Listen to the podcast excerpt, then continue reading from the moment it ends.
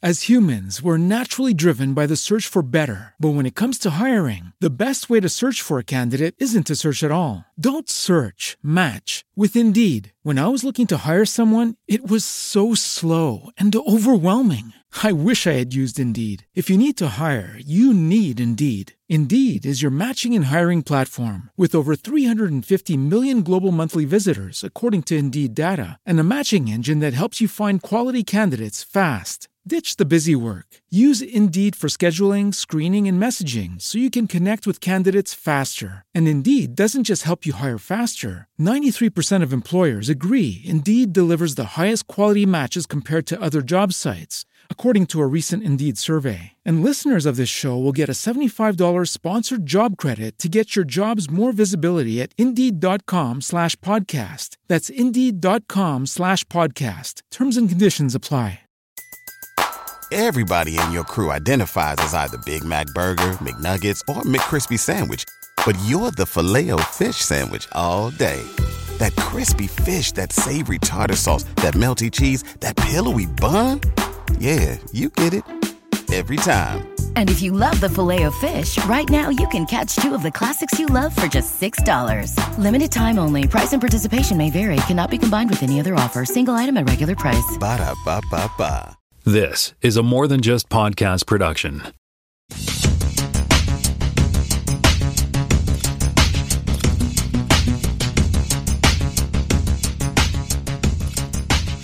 This is actually our 99th episode. 99th episode. Can you believe it? 99 episodes. Hey, everybody, welcome to season four, episode 15 of Spockcast, also known as episode 99.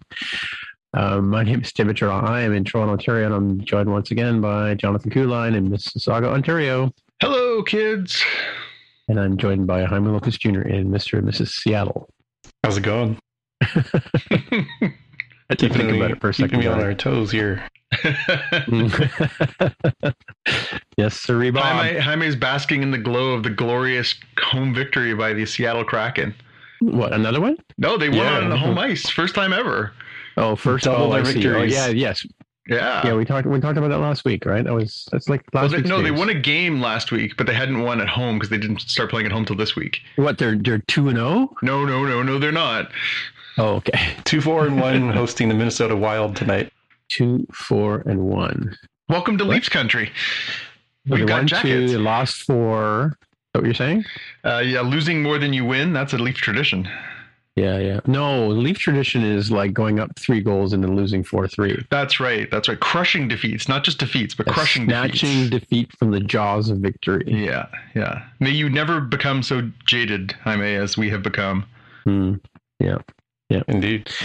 All right. Uh, yeah, that we we we housed the Stanley Cup during the year, but we let other people have it. You know, at the end at the end season. So it, it stays here in Toronto for you know, and then then we let the other teams have it. You know, at the end of the year. All righty. Um, can we go out of our way to make that happen?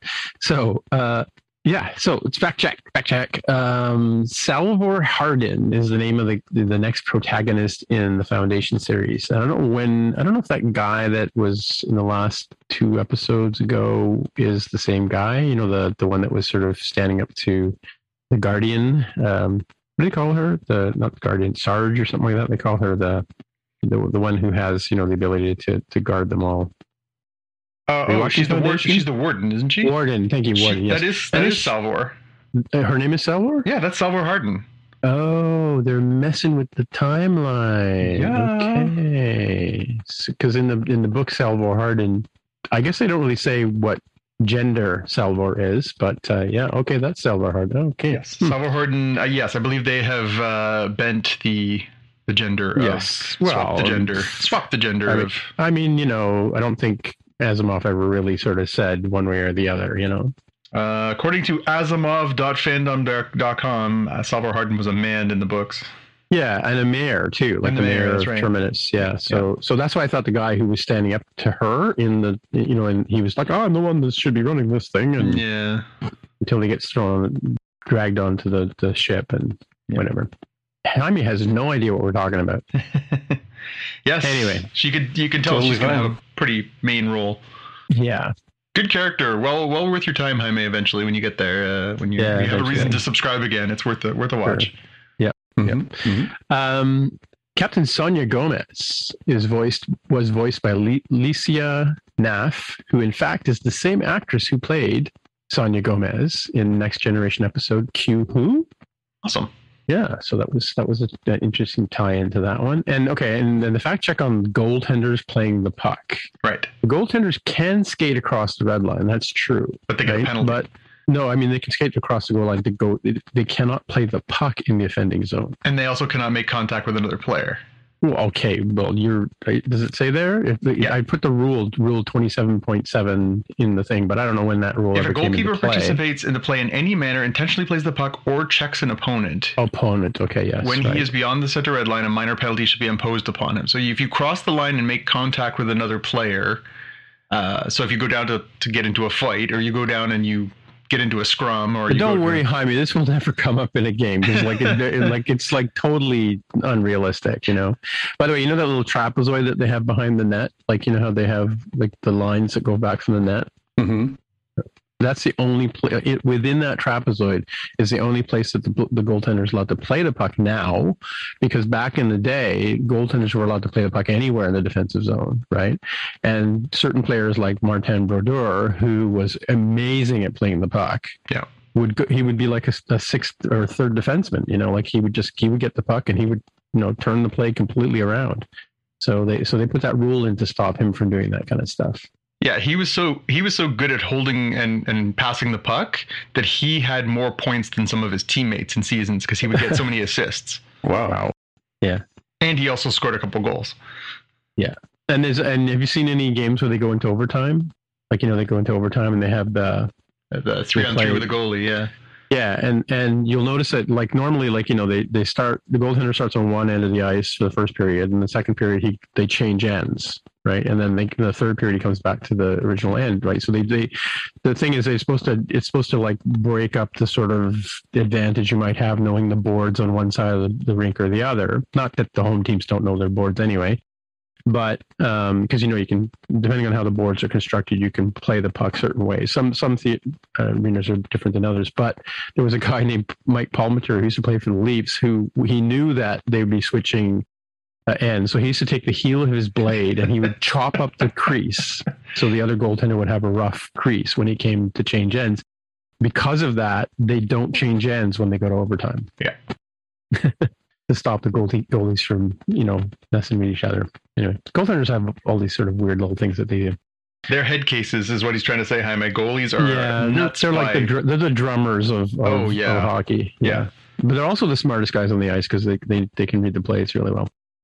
I sp- speaking as a former goaltender myself, but anyway, um, and I'm sure Jonathan's brother would agree with me. when you stand voluntarily in, in front of 100 mile an hour pieces of vulcanized rubber, then perhaps your whole choices in life need to come down to question. I guess. I guess. Anyway, um, yeah, but at least I don't have like you know 200 pound people trying to drive me into the boards every 10 minutes, That, right? that does happen. The Yes. benefit is that I'm also one of those 200 pound guys. So Yeah, yeah. So um, Jean Sebastian Giguère was the huge goaltender that I was talking about. oh, like with the oversized you know, equipment, yeah. Well, he had the huge equipment, and he was he was like six foot something or other. Like he was Yeah. tall, and then he had big equipment. So when he when he was down in his crouch, you know, his his like his shoulders were like you know another three or four inches wider than his than his body, kind of thing. He looked he looked really big in the net, you know. But uh, yeah, that was the name of the goaltender I couldn't remember. And then, uh, fun fact: we may have talked about this before, but I was uh, I was poking around on IMDb or something, and came across a bunch of famous relatives, and I didn't realize that Ethan Peck is in fact Gregory Peck's grandson. Yeah, I don't. I don't remember that coming up. I thought I saw that in your notes that you had put in here, and then thought I don't remember us talking about that before. I can't say But I see that's it why it's listed as completely, a but fun fact, not a fact check, right? yeah, no, no, I know, but I, I can't say that I can completely see it, but I guess I can see some of it. Yeah. Well, t- grandson is like a, it's a step, you know, Yeah. beyond, right? Yeah. One step beyond. Keeping Yeah. that grand tradition of Bing, Denise, and Sidney Crosby. The Crosbys having a great double Thanksgiving. One, you know, one in October and one in you know November. I'm not sure Sidney qualifies. Jaime's always maintained that Sidney Crosby and Denise Crosby are related. Yep. Well, she's old enough to be his mom. Yeah, possibly. Yeah, possibly. Alrighty. So, um, and then we'll move into the headlines, and Jaime's up first with a little bit of Batman news. Yeah, this one I put in the show notes before we got the big DC fandom stuff, but we'll we'll put the the highlight here on the latest trailer for the Batman with Robert Pattinson as uh, as the eponymous Dark Knight face off against the Riddler. It looks uh, it looks interesting, and um, Colin Farrell does not look like Colin Farrell in this movie, which impressed no, me a he lot. Really, he really doesn't. He he becomes the Penguin. Really? Hmm.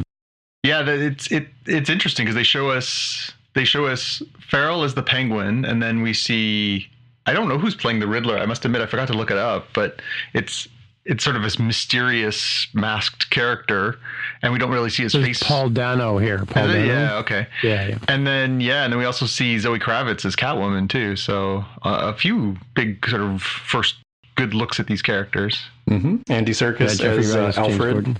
Yep. Yep. So this That's definitely weird. Okay. yeah. definitely pretty packed in this movie. yeah. So is Colin Farrell playing that Silas, whatever his name is, character?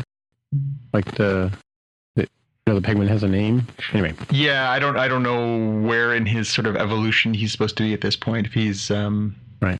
Os- Oswald Cobblepot or if he's right, Oswald Cobblepot. Yeah, yeah. or or if he's the penguin crime magnate, the whole nine yards. Uh what did you guys think? Uh, Jaime, what, I'm curious. Uh, is this enough? Are you are you in on the Batman rebooted for the fourth time? Yeah, I I think I can get hyped for this one, especially when they've got that really cool Batmobile that looks like, you know, like a Trans Am or something with extra yeah, stuff it's on a it. muscle car. Yeah, yeah, Yeah.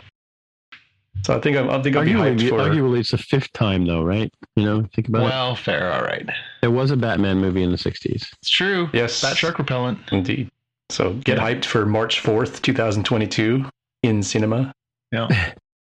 I don't know. I'm. I, I gotta admit, I, I watched it and, and it does look good, but I just feel like so many of these things, it just feels like you know, it's like day old pizza. It's like "Ah, I guess it'll do, but but I had pizza yesterday. I don't know. It just feels like you know obviously we've seen a, a few different incarnations of batman over over you know the television and the movies and everything else and cartoons. And and and there's always going to be room for good batman stories. I mean it's one of the reasons why the character's so in, so enduring is that there's good stories to be told. And and this may be a great story but i just couldn't also help but look at it and go oh, okay we're gonna we're gonna do this again are we? All right.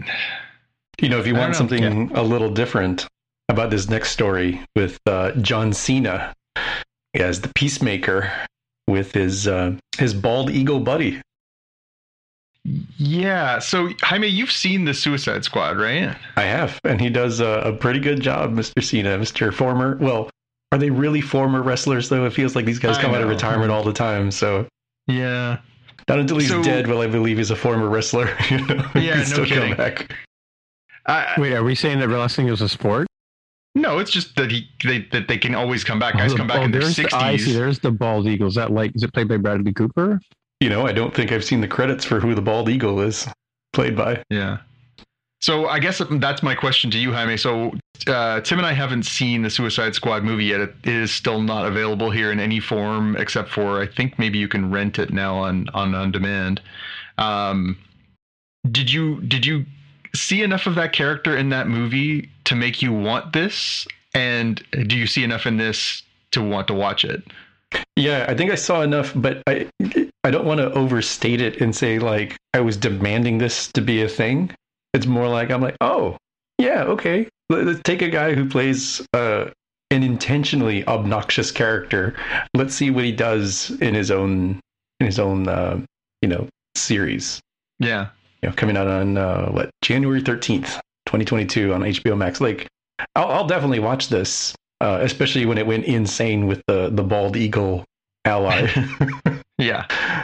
so um, yeah, I mean, maybe they'll you know going completely off into the deep end with this one. Um, I, I'm not going to claim that it was a a like must see, uh, but I think you know it feels a good a good spot, especially as HBO Max is starting to turn into the place where they put some of the weird DC stuff, Mm. right? So maybe they're Mhm. playing a little too um, a little too safe at times. I think maybe is what your point was on the Batman of like, okay, there's other characters besides Batman you could show. And then Yeah. here on HBO Max, they're like, hey, you want a Peacemaker show? Yeah, whatever. Throw it on the pile.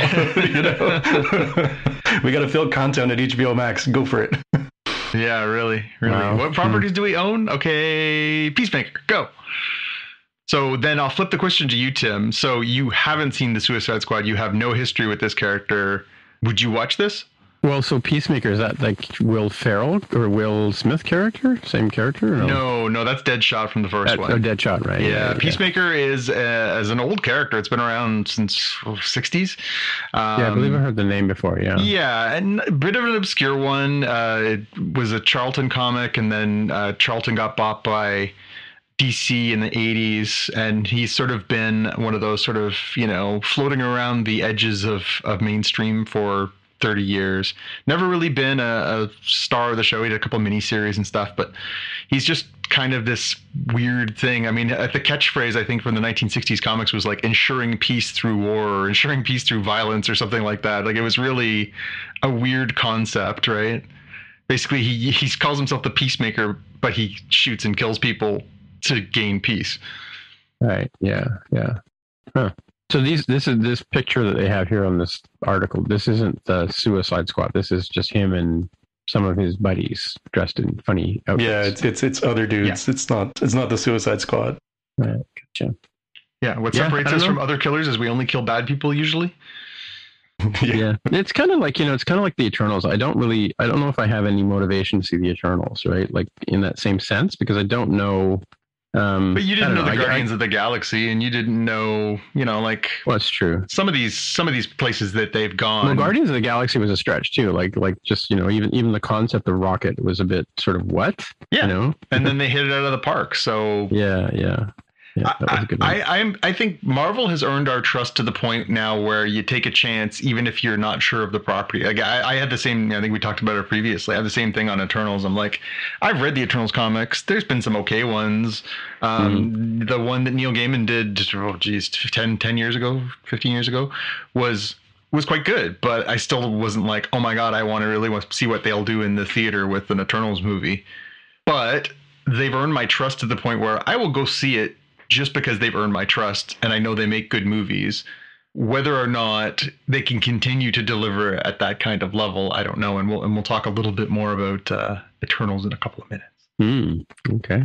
Yeah. No. Let's. I mean, I guess we'll we'll watch, wait and see. It's a series, right? Like, I mean, I don't. I didn't watch uh, any of the. Was it Defenders? You know, Yeah. I didn't watch Luke Cage. I, I watched um, Jessica Jones, but I didn't. The rest of it, I hadn't really gone back and watched. You watched Mhm. Daredevil, didn't you? No, I haven't watched Daredevil yet either. Oh my god, Daredevil's so good.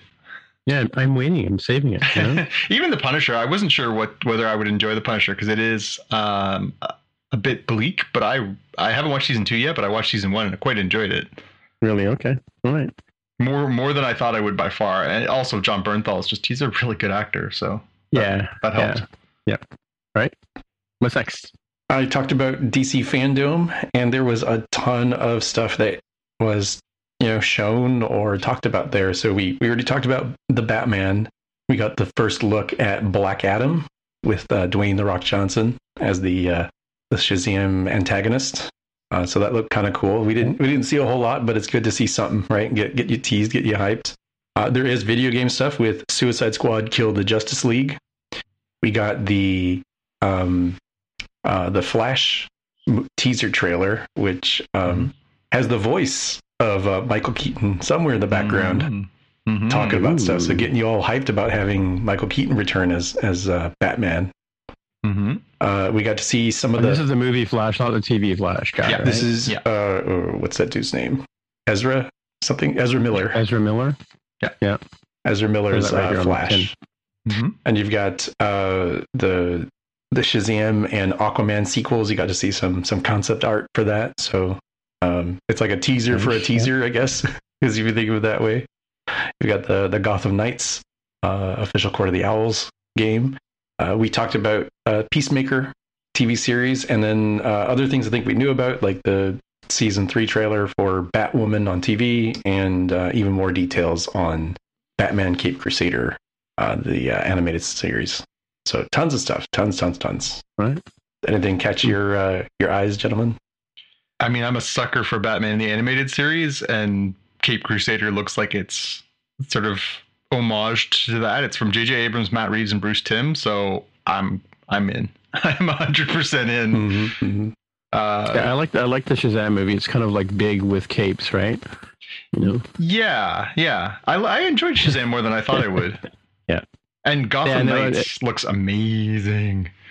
Hmm. The Court of Owls is a great storyline from Batman from about 10 years ago, and uh, and turning that into a game is seems really really compelling. So what's the? Is this a game, Gotham Knights, or a movie? Gotham Knights is a game. A game. Okay. Hmm. Oh, I see. It's got Batman or Batgirl, Nightwing, Robin. Yeah, it's basically the the premise is theoretically Batman is dead and all of his uh, partners in crime or partners in crime fighting come and sort of band together to try and figure out what happened. And uh, yeah, it looks really really cool. And I love it. They had a teaser trailer last uh, like several months back, quite a while back, for the Suicide Squad uh, uh, video game too, and that looks like so much fun. I, I really hope it keeps the vibe of those movies. Cool. All right. Now moving on to this sucks news. Yeah, this sucks. Uh, so, Y the Last Man has theoretically been canceled. hmm And that is a bummer because it is actually starting to become pretty good. Now, canceled is a bit of a weird term for this one. So, basically, what happened is that FX on Hulu is where it is found, uh, and they decided not to pick up the options to bring the show back because they would have had to extend the contracts of all of their cast members and crew and everything else. Hmm. And because this show was so delayed, I guess they basically had to, you know, midway through season one, basically make a snap call.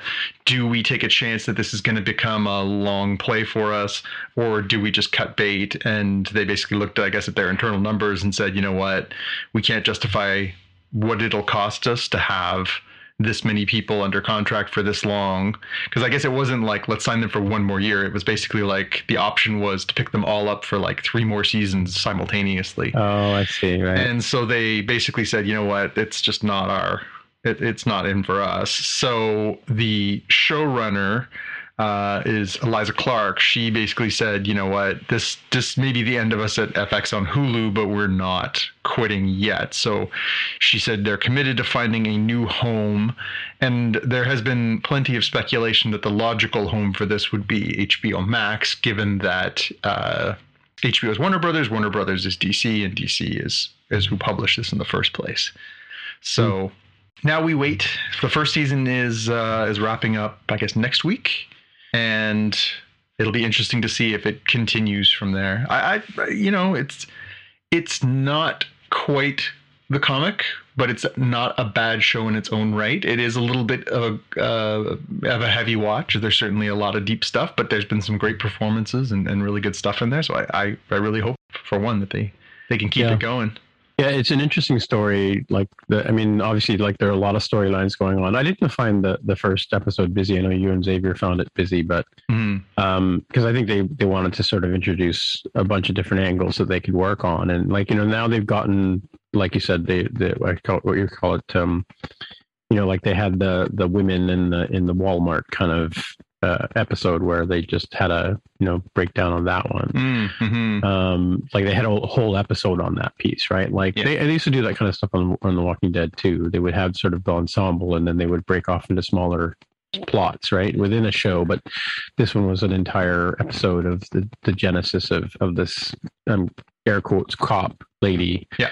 um but it's interesting that you know how how the us government you know um forms out of these women who have you know have been in politics for a long time and and kind of gets just as ridiculous as it is normally you know um, power plays and all that kind of stuff. Yeah, it, it's certainly that is a different aspect that is not as prevalent in the books. The the the the sort of uh, divide. Obviously, I think they're trying to be reflective of the times we live in and American politics where it is right now, which is fine.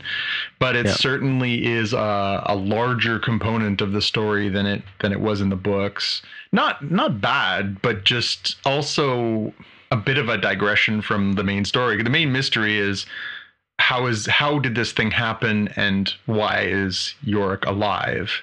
Yeah. And then we spend a lot of time with, well, but I'm still a Republican and I'm still a Democrat and we still hate each other even though there are no men around and you know, my way or the highway and the whole, you know, and I got to be honest, as somebody who, you know, pretty voraciously reads the news, I'm like, oh, I kind of get a lot of this when I read the Times and the Post. Do I really need yeah, this in my true. television show? well, yeah, and that, and that's just it. I mean, like, like I think that the politics that we've gone through in the last, you know, eight years or four years uh, in particular, um, again, it, it, that's my problem with what they did with Enterprise too, is they kind of reflected the the current um, political climate and and you know the, the war in the Gulf and all that kind of stuff, right?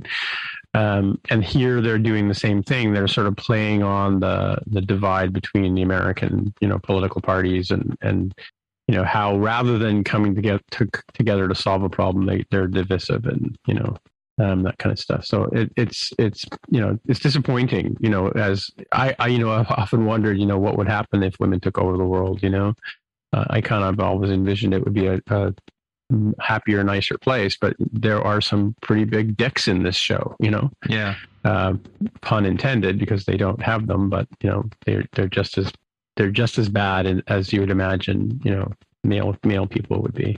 You know yeah it's an interesting interesting watch i mean there's lots of little angles and and you know ways that that you know um, groups of women would would sort of get together and and uh, get through a crisis like this it's an, it's an interesting thing how they portray it you know so yeah yeah well here's here's hoping that they can bring it back around yeah, it's disappointing. I, I think it would change quite a bit if they. I mean, there are some key characters. I mean, besides Yorick and the monkey, you know, there's there's Hero, and then there's the um, lady who plays the president, and uh, mm-hmm. like I said, the lady cop person. Those are sort of three or four. Uh, oh, and an agent. I've forgotten her number, three thirty-five or something. Three fifty-five. Um, yeah. Three fifty-five. Yeah, they they're interesting characters, you know. So yeah. Yeah, interesting. To, it'd be interesting to see where they go with them, right? Yeah, well, at least there is, you know, like in so many of these circumstances, you get the show canceled, and you're like, well, well, then what happened? At least you can always pick up the book. Yeah, yeah. Oh, that's true. Yeah, that's what I was actually thinking. Was yeah, if this if this does fizzle out, then I, it's interesting enough that I would go and try and read the books. Yeah.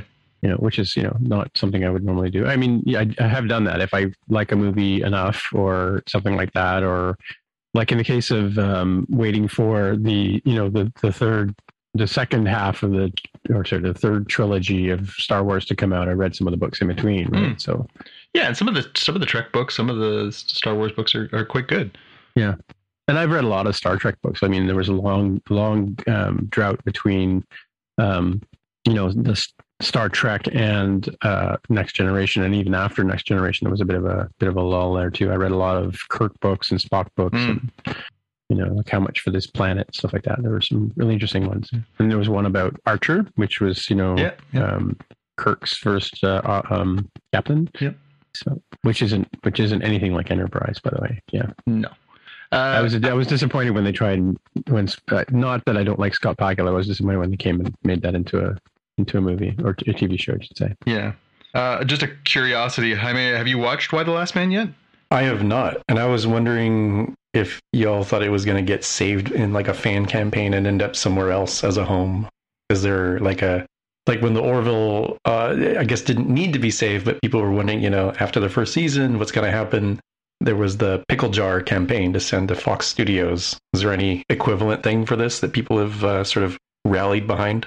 Yeah, I really haven't seen anything from a from an uprising just because they were pretty preemptive on the fact that like they announced that it was canceled at the same time the showrunner basically said, you know, I'm not giving up and this isn't going anywhere. So I think because they know someone's already fighting for it, I don't I don't think there's been that sort of grassroots uh, organization by the fans. I don't think they felt like they needed to get in on it, but we'll we'll see, I guess, whether or not somebody steps in and, and picks it up. I, I do think it is worth carrying, and I do think the performances have been good. I think there's you know uh, Diane Lane is the president, and there's just been some really good stuff in there that's worth carrying forward.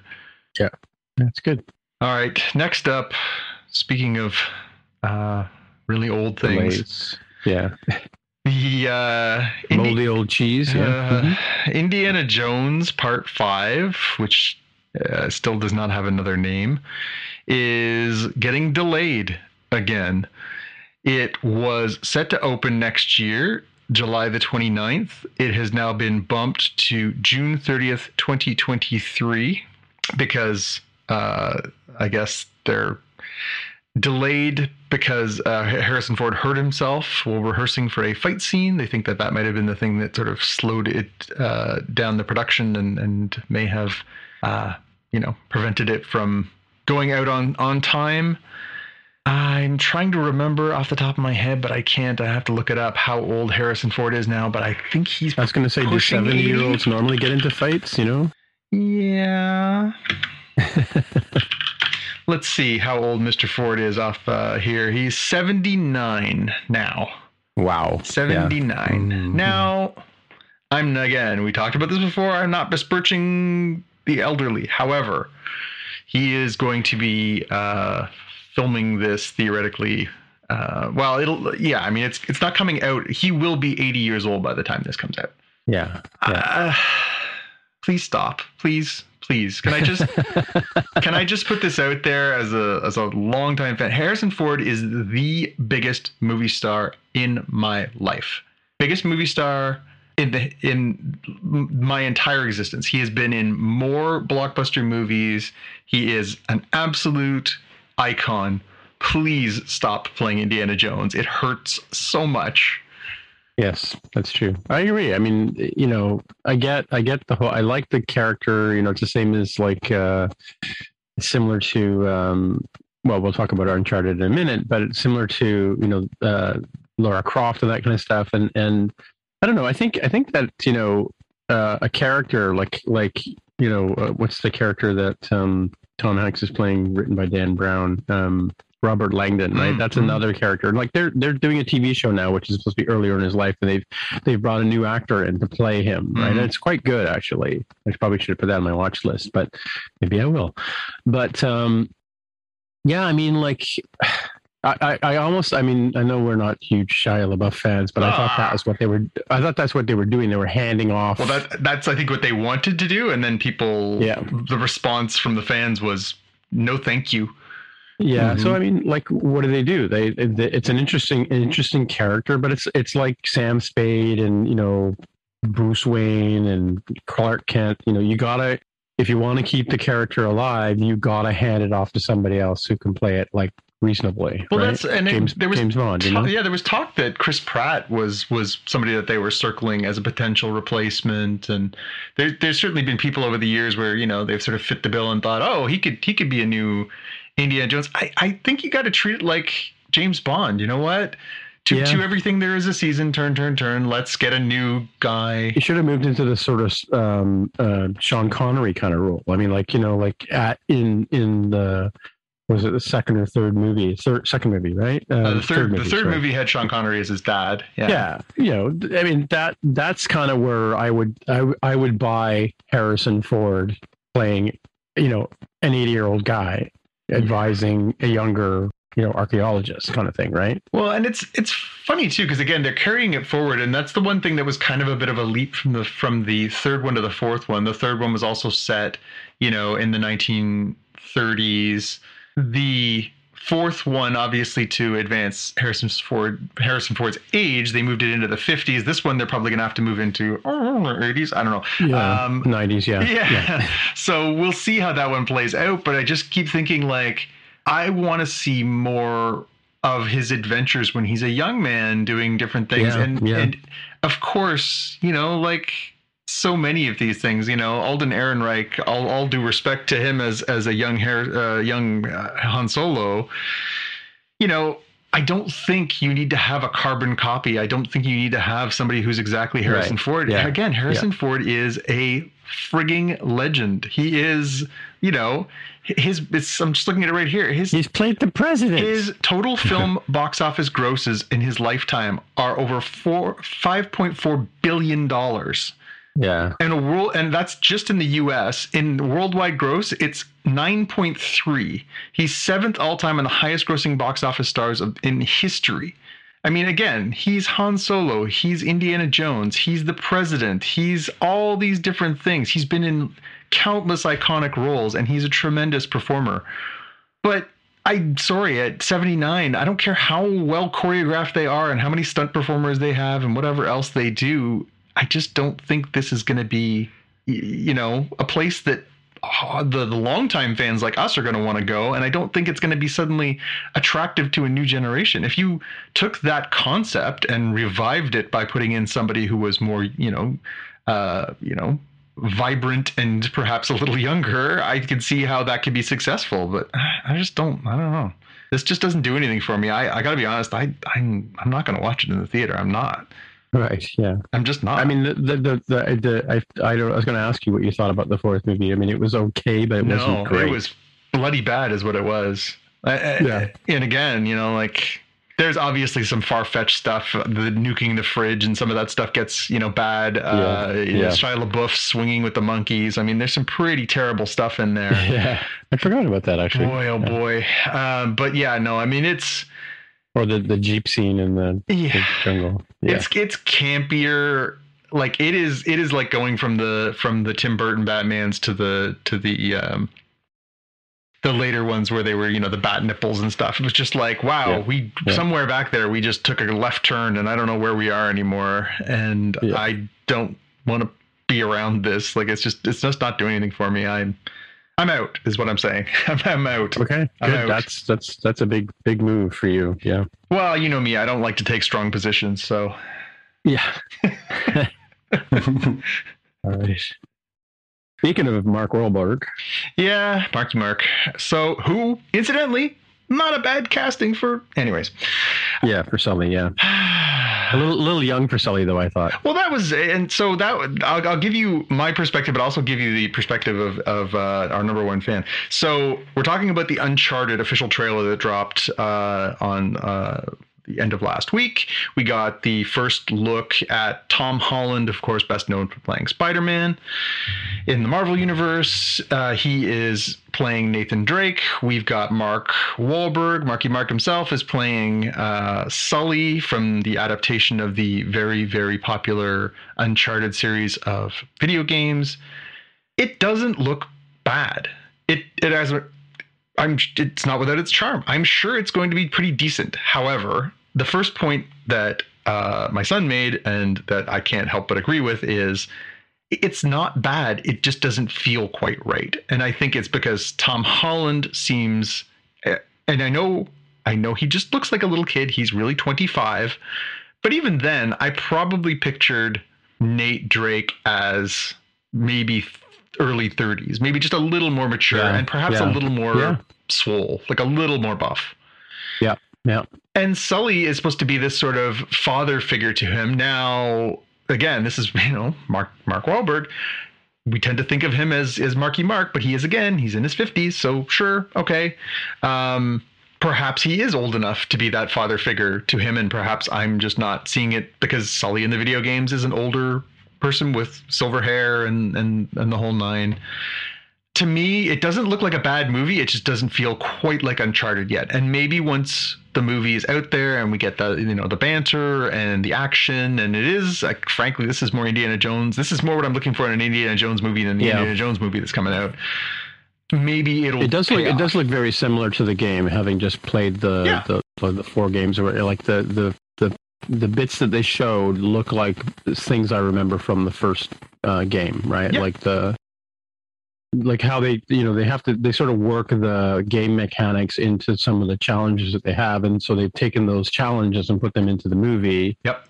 you know to make it look and feel like the game right kind of thing so it, it is reminiscent of that i unfortunately they cast tintin in the cat in the main role right um you know but you know, yeah, and you're right. I think I think you know, like like Mark Wahlberg is more built in the. I thought when when I saw Mark Wahlberg in in the the two second clip I saw a couple of days ago, um, I thought, oh no, he's playing Nathan Drake, which I could I could see because he's he's got the sort of body build shape, right?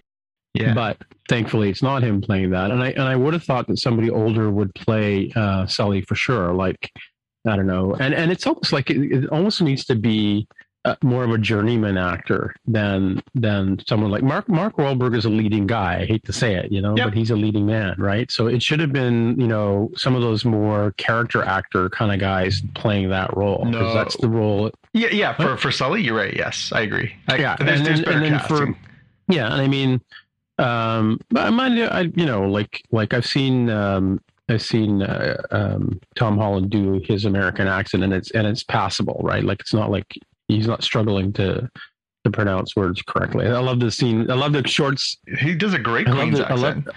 I love the short uh, the short little clip there where the where the Scottish guy comes up and says, "I'm going to I'm going to te- teach you a Scottish welcome," and he looks at him and goes, "What?" I have no idea what you're saying. Which, well, I mean, that's it's typical Graham Norton kind of Yeah, couch yeah. banter. Like, you know, they have some really thick, you know, uh, brogue speaking comedian on, you know, Graham Norton, and they say to Lily Tomlin, "Do you understand what he's saying?" And she's like, "No," yeah. you know, which is a typical. I hate to say it, I mean, American reaction, but you know, Yeah, I I understood what the Scottish guy was saying. yeah, so did I. I I Mm.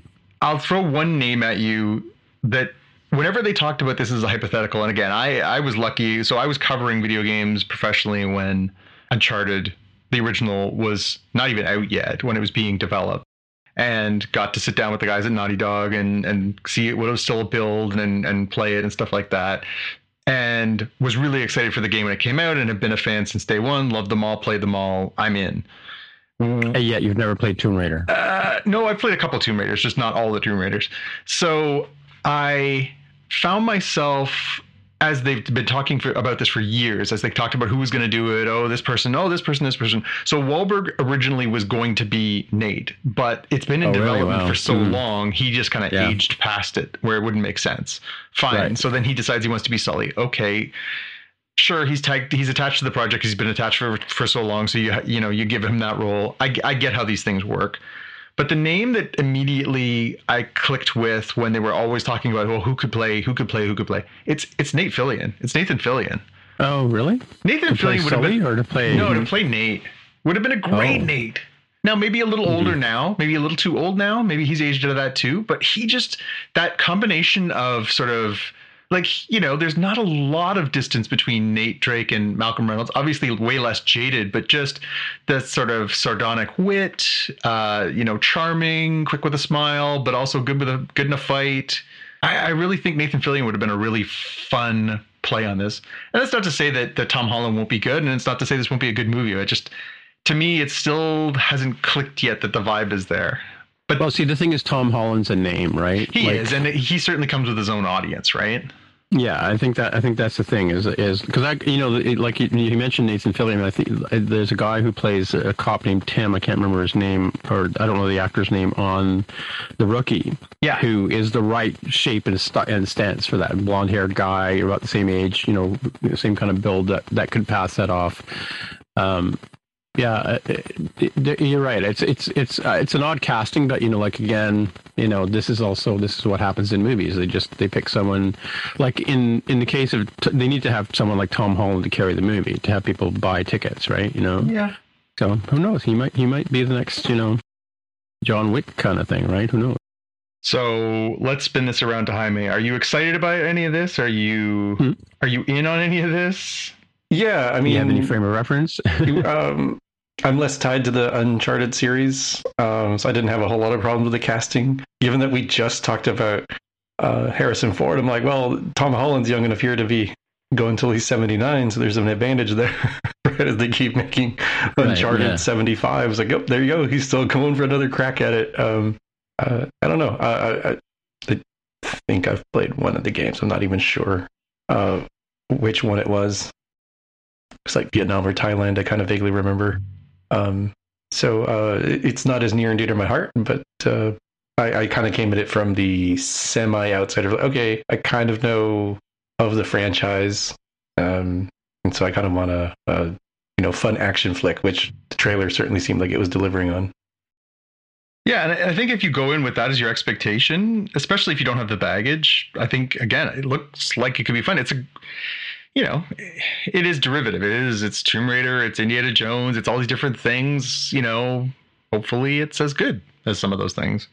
Yeah, that's Yeah. one of the tricky things of using um, a recognizable brand like that, where you you change it enough and it feels like it maybe gets away from the core of what the fans were sort of looking for, um, and then you may not benefit enough from that name brand. Whereas if it was, you know, some other cool name starring Tom Holland, I'd be like, all right, cool, looks like a cool action flick. I'll go see it. You know, Yeah, Yeah. and I think that's what they're counting on is that there'll be enough people who are like, oh, Tom Holland by then maybe overplaying Spider-Man in his primary films, and you know they'll buy onto him for a new trilogy or a new new series.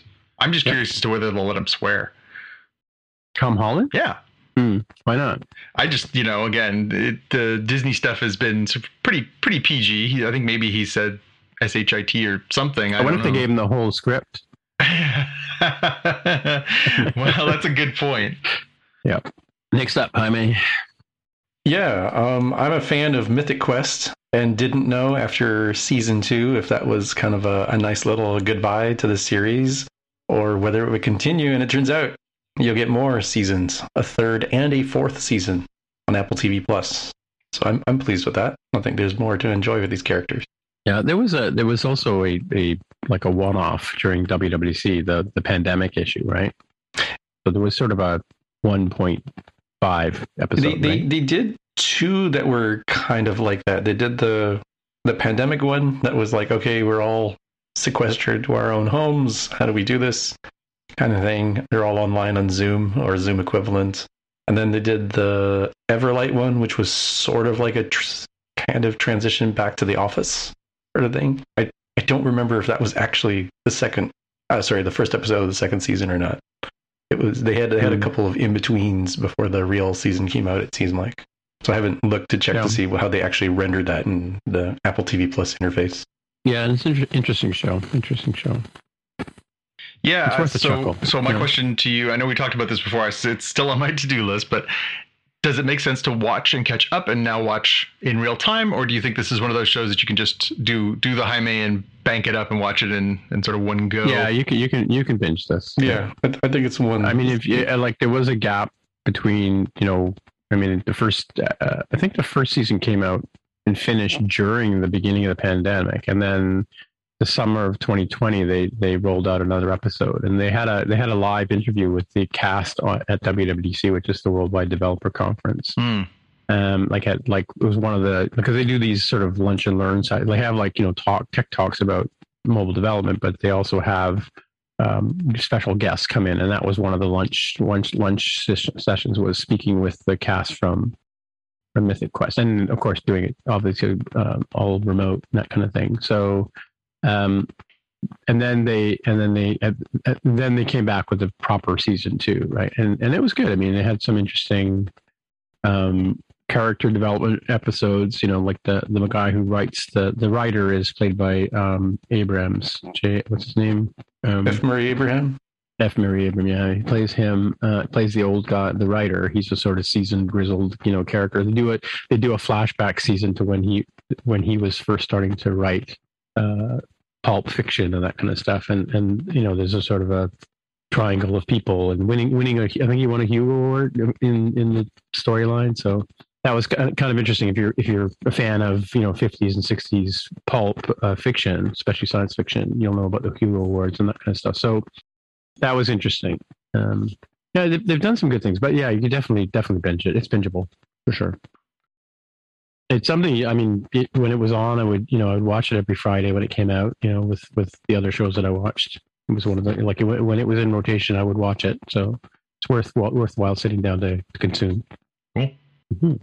So this next one I posted here, and this I posted that when um, the story first came out about uh, the um, director of photography on the, the movie getting shot accidentally by Alec Baldwin, um, and uh, died by the time the story came out. And and I had saw something on Twitter about you know it had not really hit the mainstream press just yet when I posted it, but of course now it's out there. It's been out there for a couple of weeks because we've we've not been recording for two weeks, and uh, there's a lot of talk about it. And my first reaction when I first saw this was um, you know, the, this the story is that apparently they they emptied the bullets uh, out of a gun. Uh, you know, they emptied the gunpowder out of the bullets and put them back in the gun to do close up shots of this gun, um, so that you could see that there were, you know, it really looked like there were bullet, like it was a properly loaded gun.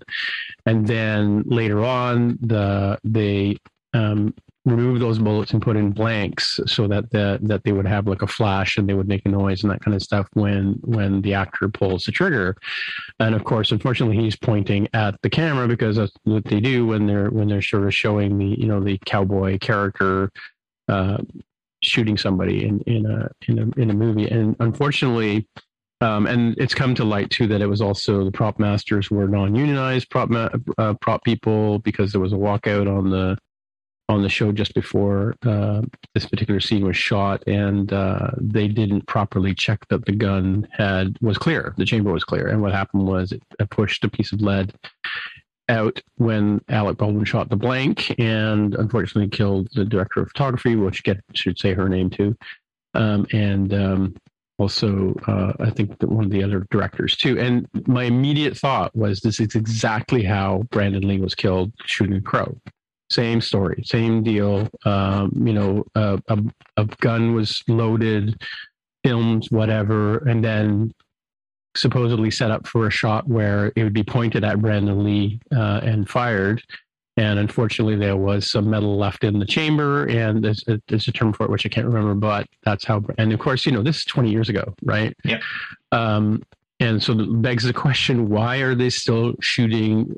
Making you know, we have blasters and phasers and you know all kinds of uh, things why do we still need to have actual bullets in actual guns firing actual gunpowder? Well because it's cheaper i think is the bottom line. That's not an acceptable well, excuse but that that would be the reasoning right? Well that that may be that may be the case but i mean like like don't these people have like hundreds of millions of dollars to make these things? Can't they afford to you know spend $50000 and have a, a, fake bullet come out of a gun? Yeah. In the case of um, Mare of um, eastwood they don't even have bullets in the guns. All of the shots, all of the effects are done in post. Yeah. Right. So it's, you know, we learned this, we, we supposedly learned this 20 years ago. Um, and yet it's still happening. And it's, it's kind of, it's tragic, yeah, really. It you really know? is. Mare of Easttown, yeah, just, just uh, correcting that one. Yeah. But yeah, I, this one struck me as strange because it seems like there would be a whole series of very obvious steps that would like i mean you're you're definitely taking it like a, a step beyond right? Of like well if it was just all cgi i'm like yeah that's fair. That's true.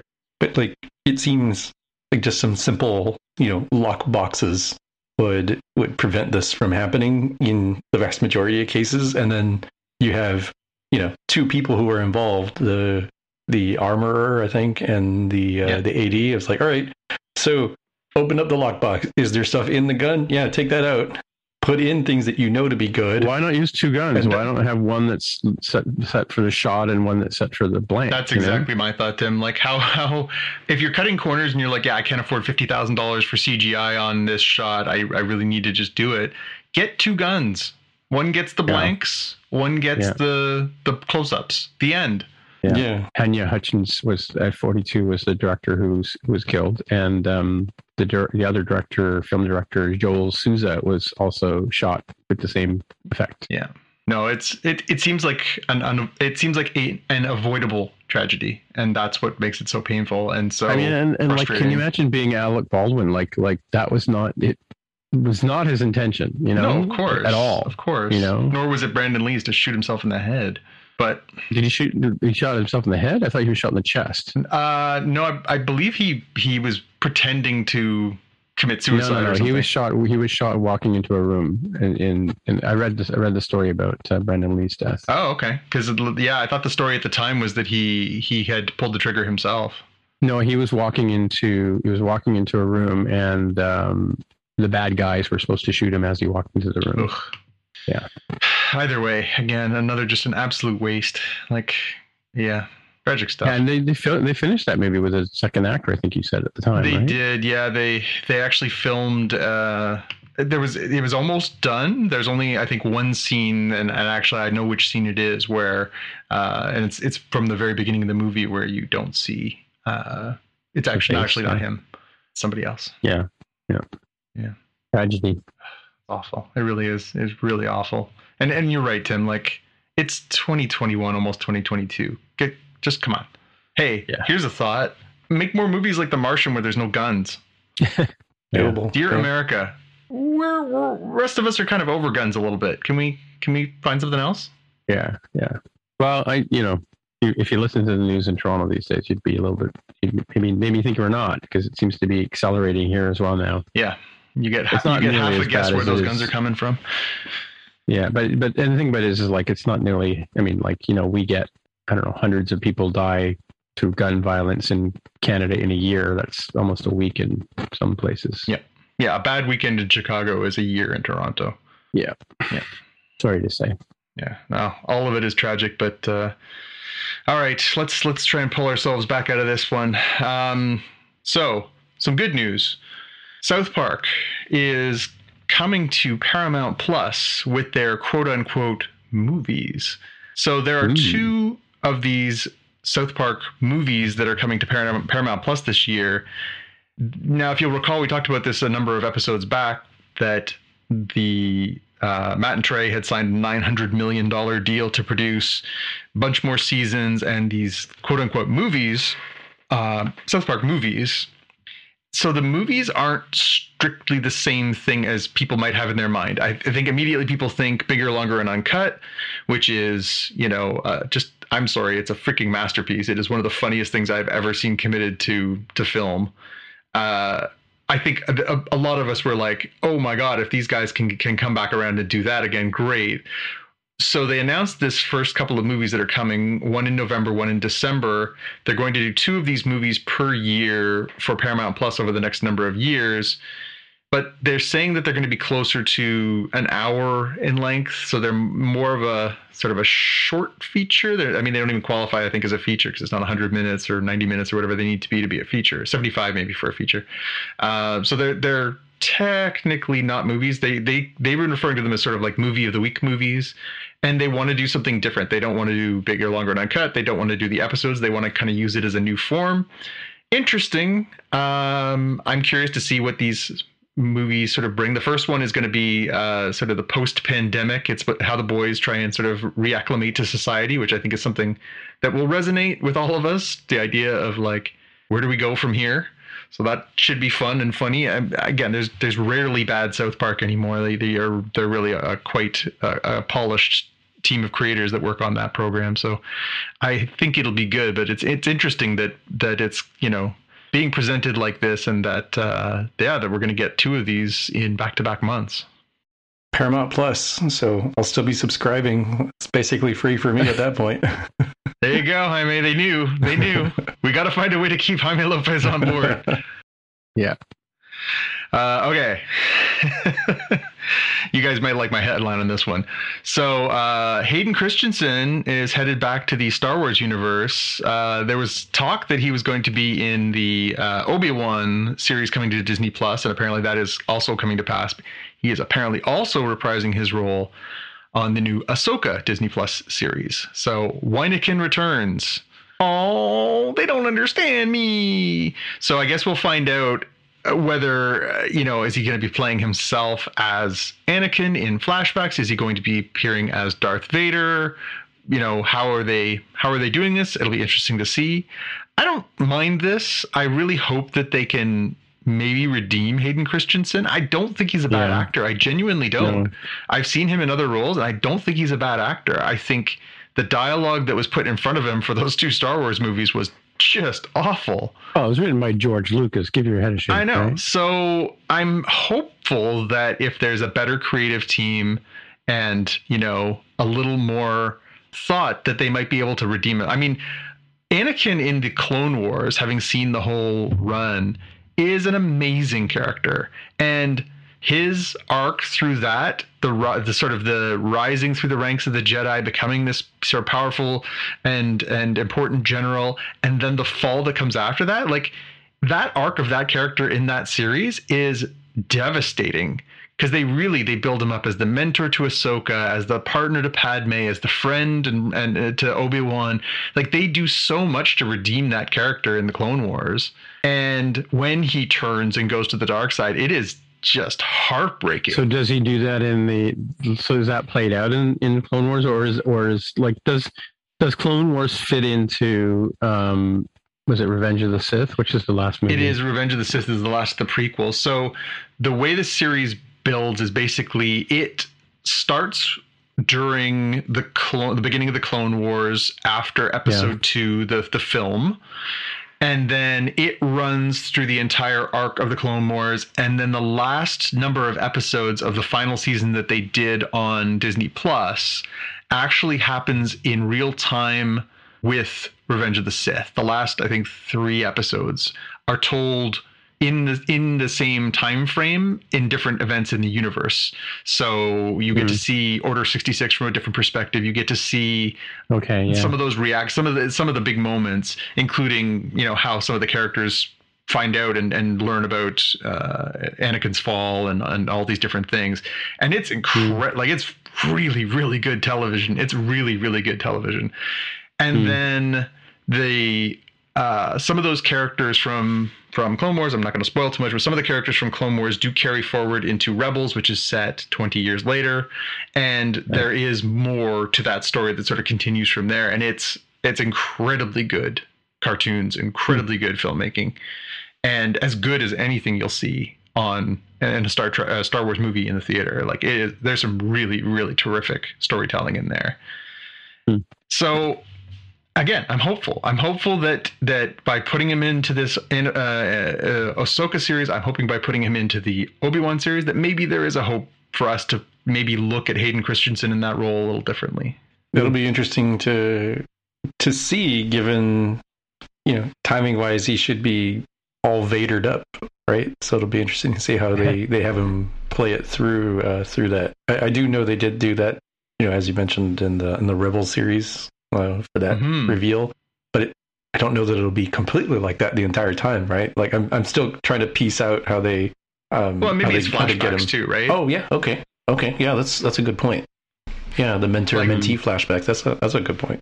Yeah, maybe there's a, a sort of a thread that weaves through that story of you know because theoretically it would have to be for the Ahsoka series because the Ahsoka series is set after the events of Mandalorian. Mandalorian happens five years after uh, Episode six, so Vader is dead. So to me, the only way it makes sense is for her to be reliving experiences that she had with Anakin and perhaps interactions she had with Vader. But it could be a really compelling part of that story. I mean, their relationship is so well devi- defined in that Clone Wars series. Like they really are. They love each other very much. They they really do care about each other very much, and it it, it is their relationship that in the end, as much as in the movies it's Padme and Anakin and the tragedy of of that, in the show it's really it's Ahsoka and, and Anakin. It's the it's the you know uh, you know the line from the movie is you know as Obi-Wan you were my brother and and I loved you and but in this it's you know you were my big brother you were my you know my mentor and you've you know you've turned into this monster like it's it's as or more devastating to see it from Ahsoka's perspective because she you know she joined him as a little girl and grow, rose up to become a very powerful uh, you know Jedi in her own right and then you know to see this happen is is just devastating for her so it's it's a really powerful moment in the show and and so the relationship with him would of course have an effect on her and it'll be interesting to see how they bring that back Cool. All right. all right, a couple more, couple more. Uh, so we got our first look at Pixar's new Lightyear movie, which is kind of Buzz Lightyear, sort of, kinda. Did you gentlemen watch this trailer? No, I hadn't seen I it. did. So the idea is that it is based on quote unquote the real Buzz Lightyear, not the toy. So it's not Oh, yeah. Tim Allen the toy. it's Chris Evans as the voice of the real astronaut, the real space adventurer on which the toy is based. Ah, It doesn't. I mean, it looks great. Pixar makes great looking movies. I just don't know that this was called for. I'll be curious. Again, Pixar, they're they're in that Marvel category, right? They they rarely miss. Yeah. So it's probably worth a watch. The animation looks fantastic. It looks really quite well done. I'm sure it's probably going to be good. But I'm also thinking like, why, why, why, why are we doing this? Anyways, hmm, hmm. it's, worth checking out the trailer for sure.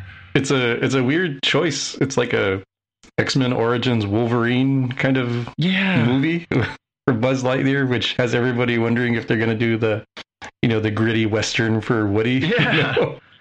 yeah, I, I can't wait till they get to the the backstories for you know all the different characters. Like, give me a break. yeah, yeah. yeah. Uh, and and you know, bottom line is again, it's kind of a prequel, and prequels suck. Uh, anyways, Mm, and our last thing in the headlines uh, is so I, I dragged this one in here from earlier today.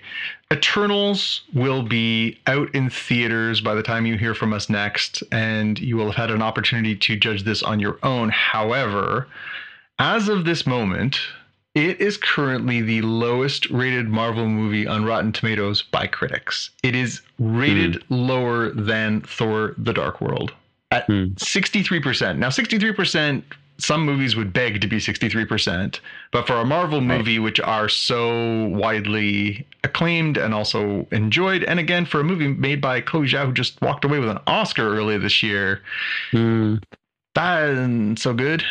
Um, some of the kinder reviews say things like, you know, it's visually very interesting. There's some good performances. Some of the less kind ones say it is an incomprehensible mess. So I don't think it's enough to prevent me from going, wanting to go see it, just because obviously the continuity and and and as I said, Marvel's got my trust at this point. Maybe this is the the final straw on this one, where you kind of have to be a little more of a selective thing. But I'm going to go in with an open mind. It was just interesting that that uh, that it's already getting that kind of response. Will this restrict either of you from wanting to see the Eternals? I mean, Tim, you already registered your concerns. I mean, yeah, I mean, it's just some of the. I mean, I don't know. I, I, get a little tired of Angelina Jolie, but um, she's kind of a female Tom Cruise. But uh, um, you know, I, it, it's interesting. I mean, like, and I do see that. I do see in the trailers to tie into you know the snapping. Um, Mhm.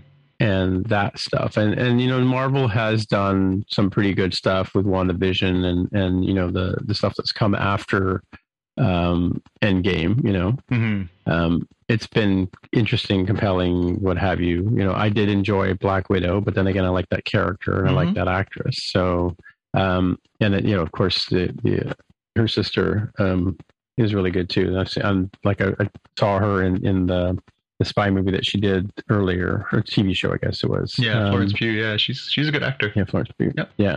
So that was that was really well done, and um, and actually, yeah, with with uh, James Bond's wife as her mother, um, Rachel. Uh, Rachel Weisz, thank you.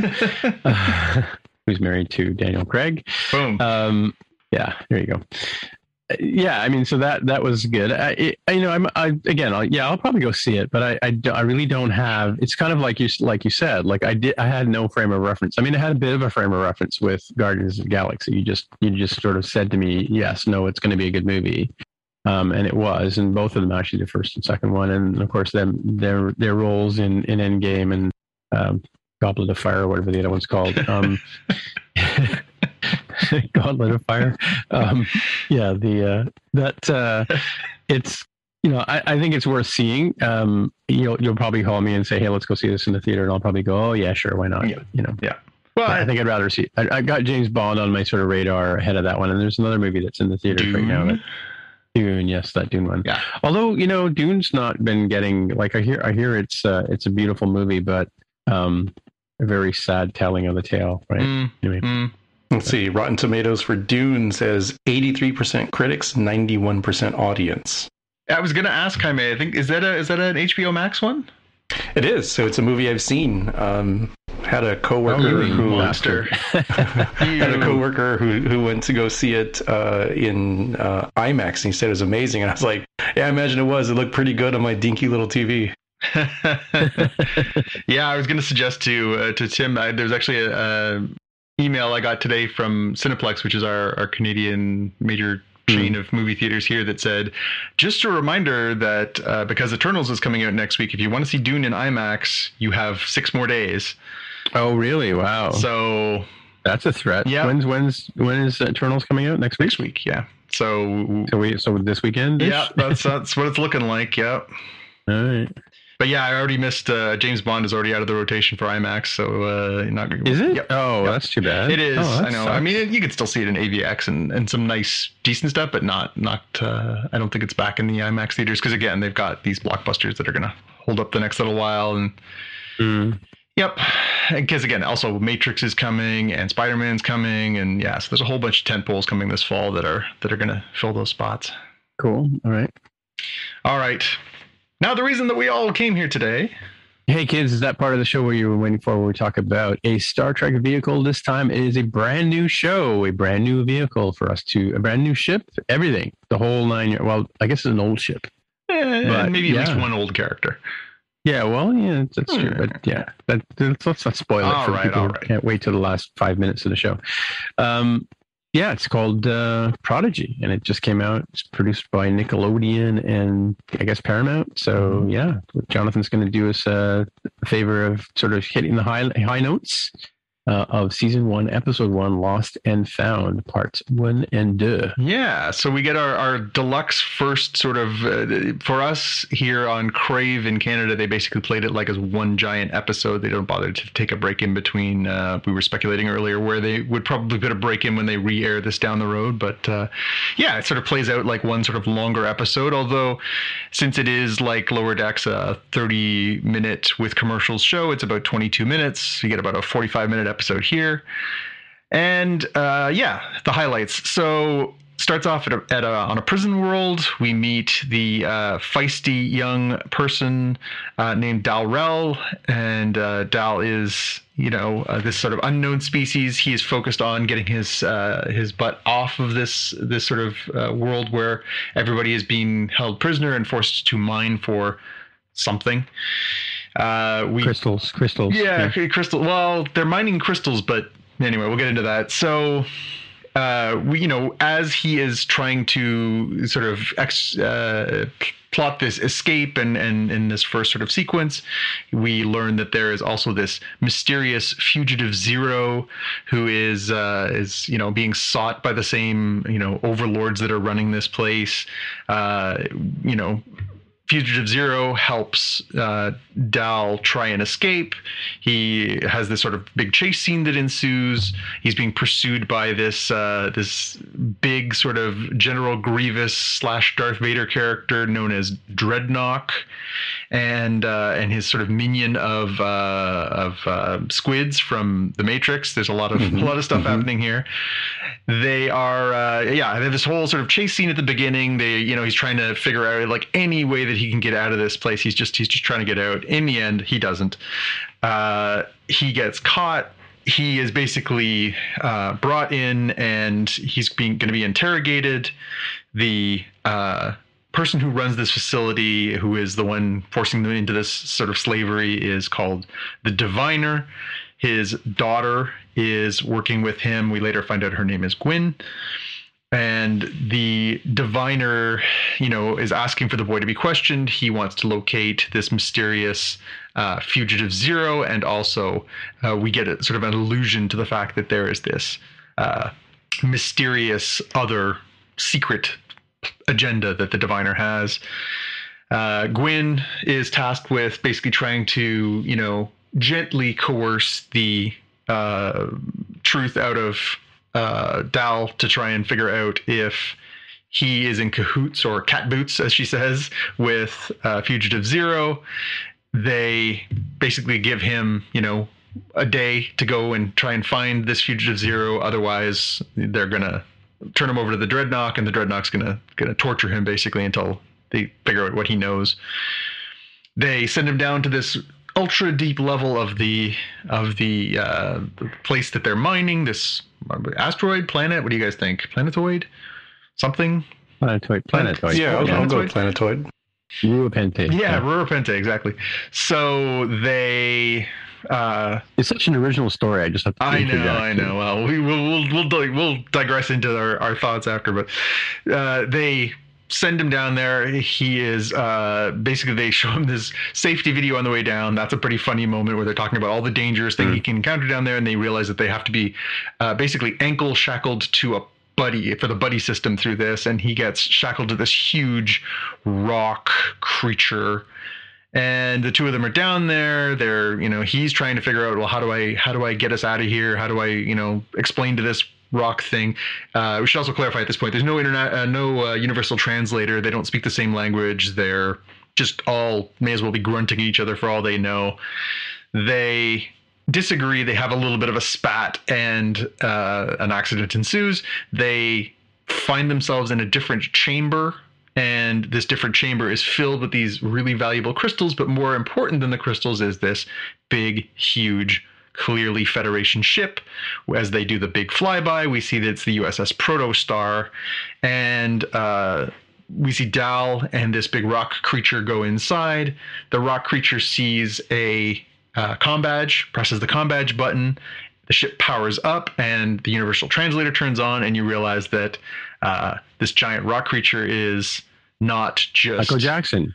yeah. it's not just uh, you know this big hulking grunting thing. It's actually got a really high voice. Um, obviously, gender is not necessarily a, a needed pronoun in here anyway, so we'll say they.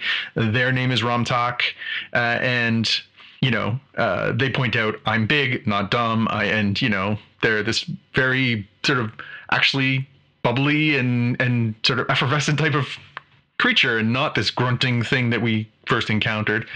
Uh, Yeah. We also, at that point, we realized that Fugitive Zero is there, and they're like, "Hey, you know what? This is our ticket out of here. Let's figure out how to fix this thing. Oh, you know what we need to do? We need to go get the guy up on top who's a really good engineer. So they go and they grab this guy. His name is Jankom Pog, uh, played by Jason Mantzoukas, one of our personal favorites, I think, across this uh, all the different things he's been on on TV. Uh, he has this cool transformer hand that transforms into parts, which is pretty neat. Uh, they go down, start working on the ship. They're trying to figure their way out of there. Rum ends up uh, finding another uh, ally for them to take on board. It's this uh, rather strange critter called Murf. Um, Murf is a um, gelatinous critter that is uh, uh, voiced by Dee Bradley Baker, which is funny. We were talking about Clone Wars. Uh, G- Dee Bradley Baker is the voice of all the clones in the Clone Wars, and is Oh. now reduced to you know squeaks and grunts and, and whistles for Murf, which is pretty funny. Uh, so at that point, um, they capture uh, Dal again. They are going to exile him to the surface, uh, and they have him up there working on the Conan wheel. I don't know if you guys remember that from the beginning of Conan. That's how Conan gets so strong, is they put him on the push wheel, and he has to push it around for Yeah. years. He's pushing that out. He ends up, you know, through an quote unquote accident, he ends up getting freed, and then goes back down to the ship. They realize that Gwyn and the Drednok actually set him up so that they can follow him back. They go down there. They uh, you know, lead them back to Fugitive Zero. At that point, they're like, to hell with this. They get on the ship and they basically had this huge chase scene adventure where uh, the ship is trying to escape from this underground cave and get back out into space. Uh, mass chaos ensues. There's a really good sort of fight scene. Um, you know, Dal's on the outside trying to fix the shields. They're inside trying to figure out how to fly the ship. Uh, you know, all it's all sort of going off. It's a pretty, left, pretty good action yeah. scene. Uh, and then you know the Drednok is trying to attack. Uh, Dalwin's on the outside. Uh, the great line I thought of Jaime immediately when they said, you know, press the pew pew pew button. Where's the pew pew pew button? Oh, you better believe I was going to mention this is where the pew pew pew Oh. occurs. Yeah, there's lots of pew pew pew. Press all the buttons until something goes pew pew pew.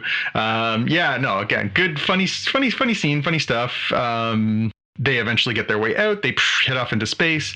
And as we get into the, the end of the episode, we get sort of two teases for where we're going. One is that they say the word help on the bridge, and we see uh, a hologram of our beloved Admiral or Captain Kathryn Janeway, uh, from, of course, from Voyager. Hologram Janeway, And yes. She says, I am hologram Janeway, and I am here to help. And then we also cut back to the the planetoid where we see this mysterious character, the diviner, and he is pulled himself out of this sort of back, back to tank thing that he's in, and he is pissed and he wants his ship back. So we set ourselves up for this, you know, uh, where this show is going. We've got a crew, we've got a ship, they're in space, we've got a bad guy, he's got his his, you know, army of of bad guys to chase them, and we have the mystery, which is how did the Federation ship end up in the Delta Quadrant, buried in this planetoid, and why is Kathryn Janeway? Yeah, and we're some somewhere way in the future too. The, the one thing you forgot to mention too is that uh, was it um, what's Zero's first name there? Fugitive.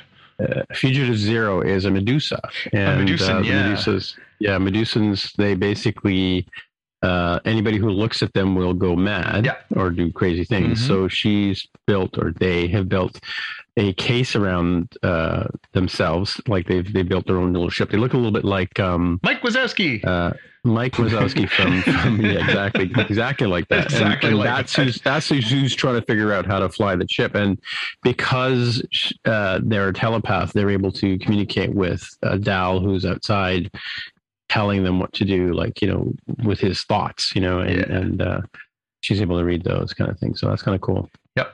Um, and I've, I've included in here in our notes, we've got the sort of rundown of cast. So Dal is played by Brett Gray, described as a 17 year old maverick. Uh, uh, Gwyn is Ella Purnell, a 17 year old Vau N'Akat. So she's, she's the daughter of the, the bad guy. Jason Mantzoukas, we talked about playing Jankom Pog. Also, young 16 year old Tellarite. Uh, Angus Imrie as Zero, uh, a non corporeal, genderless, energy based life form. Uh, Rylee Alazraqui playing Rok-Tahk, a shy eight year old Brikar who loves animals. Dee Bradley Baker, we talked about as Murf, the indestructible blob. Jimmi Simpson, uh, famously from Westworld, uh, as the Drednok. John Noble as the Diviner. John Noble, of course, uh, Lord of the Rings, as well as uh, Fringe. And uh, yeah, and of course, Kate Mulgrew reprising her very famous role as Kathryn Janeway. So yeah, now we've we've got all the players on the board. We've got a pretty good start. So uh, I I will open the door to you, gentlemen. First, So I thought it was a really interesting thing, uh, interesting introduction to Star Trek for young people. Mhm. Like there was there was some some tropes that we're used to. You know, this is this is the you know the episode three of the movie where Kirk and gang you know puts together a ragtag crew who steals a ship and escapes you know the the clutches of whoever's holding the ship back, and you know like it's sort of that same um, that's something we've seen in the movie a number of times the movies a number of times you know like the, the whole kirk and gang stealing the ship and doing what they need to do right? Um, and uh, but interesting because it's got the young the young character uh, it's I, I don't know how scary it's probably too scary for a, a kid under you know 10 or 11 um, but but it's not i don't think the audience is necessarily i mean it was great for us. I mean i enjoyed it.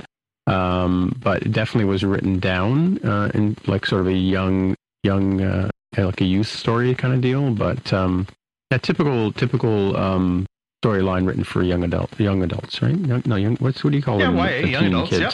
Yep, Yeah, young teens and adults, tweens. Yeah, yeah Jaime, Jaime is probably right age group for it. no, I mean it, this is rated uh, in the U.S. I think for seven plus. That Mhm. might be kind of borderline. Like I think uh, you'll definitely have to take your judgment with your kids. Like it is a little bit darker than you would normally see on Nickelodeon, which is where this was originally intended to to go. But it's, I mean, I compare it to you know, um, like Sleeping Beauty, and and not Angelina Jolie Maleficent, but like old school Maleficent, Mhm. and that that's pretty dark and scary. And, and kids can kind of deal. Again, it kind of depends on your own kid. You should probably watch the episode before making your own judgments uh, as to whether your kid's going to be okay. Because there is some stuff that's like, oh man, like this is harsh. They're they're abusing the people who are doing the mining. They're there's scary, Mhm. pointy stuff. There's creepy, crawly bug robots Yeah. and stuff. So it, it can Well, be and, kind and of they're intense. children, right? Like they, I think that's the sort of the underlying thing here is that they're, you know, everybody who's working there is supposed to be a young person, so it's it's child slavery too, which is pretty Mhm. intense. Yeah. Well, and it, but there's no there's no um, blatant violence in that sense. I mean, like nobody nobody gets phasered and disappears. No, kind of thing. so- you know, so nobody, no- nobody gets disrupted, and Yeah, yeah. It's, it's worth noting there are no deaths in the in the first one, at least that we can. no breaking glass either. Yeah, no, I There think was broken glass, but you didn't get the sound. Yeah. It's somewhat tame, and they do go that same route. I mean, we, we talked about it in, in the lead up to this coming out that the vibe was very Clone Wars, and I think Yeah. it does sort of pay that in that the only sort of characters that suffer uh, irreparable violence are robots, and Yeah. you know, well, it's got there's that, that, element of, uh, risk, but not like death and imminent death. Although Clone Wars certainly went there, so we'll see. Yeah, it's it. There's a bit of that Toy Story sort of, you know, the the, the scene where the ship and and the the robot dude who breaks out of his his cape and goes after Dal on on the ex- exterior of the ship. I mean that that sort of that you know um, in the tunnel whipping through space and time and, and whatever you know like that that kind of those kind of things.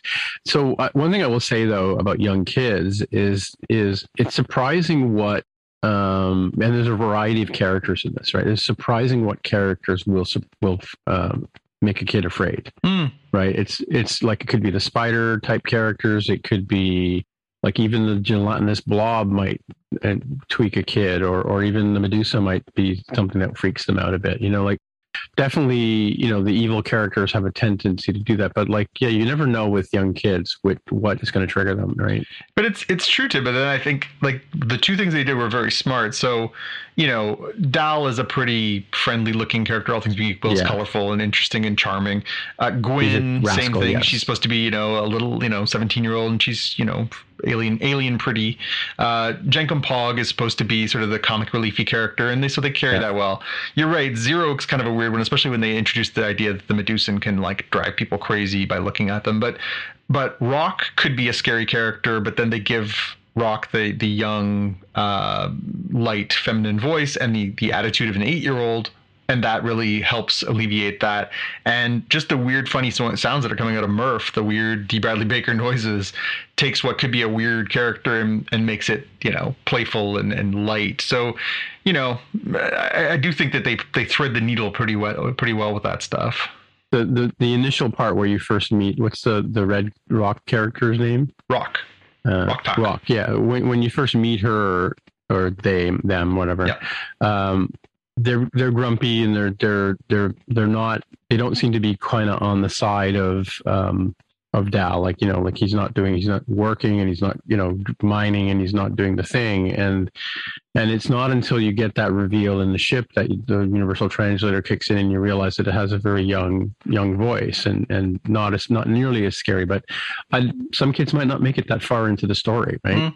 that's what i'm saying right Yeah, no, you're right. Like this this is an interesting choice for them. So they chose a setting in the Delta Quadrant where Mhm. you don't have to necessarily have the baggage of um oh, you know.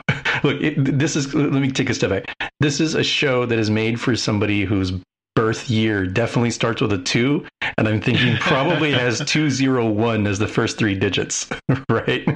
Yeah. Which which is kind of scary like, "Oh my gosh, 2010 wow okay sure let's go for that right because that's probably where they start. So you have somebody Mhm. who may not have gone down the path of the various you know copious decades of star trek lore and even if they did just practical math says it's an increasing problem you know every year of like how much would you have to catch up on to really get everything? So they they choose delta quadrant where they can just make up new character uh, uh aliens they have the Tellarite, which it's not strictly important um, that you know what a Tellarite is and how it relates to, as a species to the original series and etc.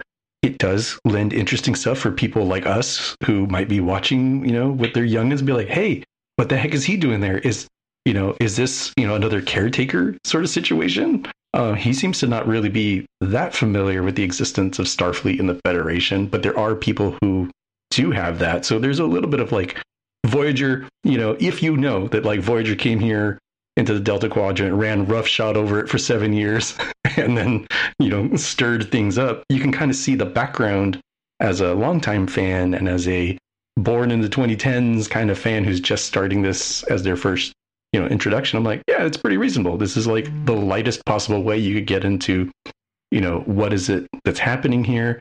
And you've got the the nice cheat or conceit of uh what's this guy's name? Dal's character who doesn't know a whole lot. He doesn't know who he is, doesn't know what his whole thing is. Other people will explain the Delta Quadrant to him.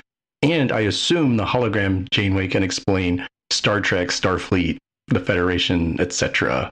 to yeah. to him, which means the youngins learn about it too as they go along.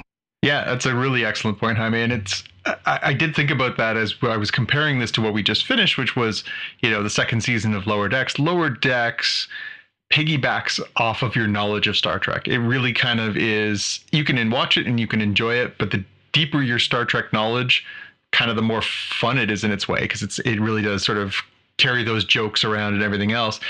It occurred to me as I was getting to the end of this one, you would not have to have seen one episode of Star Trek to watch this. Not one. It helps. Exactly. Yeah. You know, that's it, what I meant by an intro. Yeah. yeah. Like it is it is almost a, a, a perfect landing as far as trying to give this to a 10 year old who's never seen a Star Trek show and say, this is what Star Trek can be. It's about, you know, unlikely allies. It's about, you know, uniting against a common enemy. It's it's all these sort of themes that are true to the Star Trek ethos, but you don't need it. And when you do need it, they'll have hologram Janeway explain it to you. It's pretty it's pretty smart. Yeah. And and I hadn't even thought about the the universal translator and not having that play a part immediately in the story mm. is is kind of an interesting take where one for an adult it adds kind of a man they have these people mining they don't even know what's going on like yeah they're just people yelling a foreign language to them that they don't understand all the other people around them are uh, you know, scarier or at least less friendly seeming and foreign purely because of language barriers until mm-hmm. you have the the magic translator that translate and you're like oh the the talking rock rock talk is uh, is not so scary after all right? Yeah.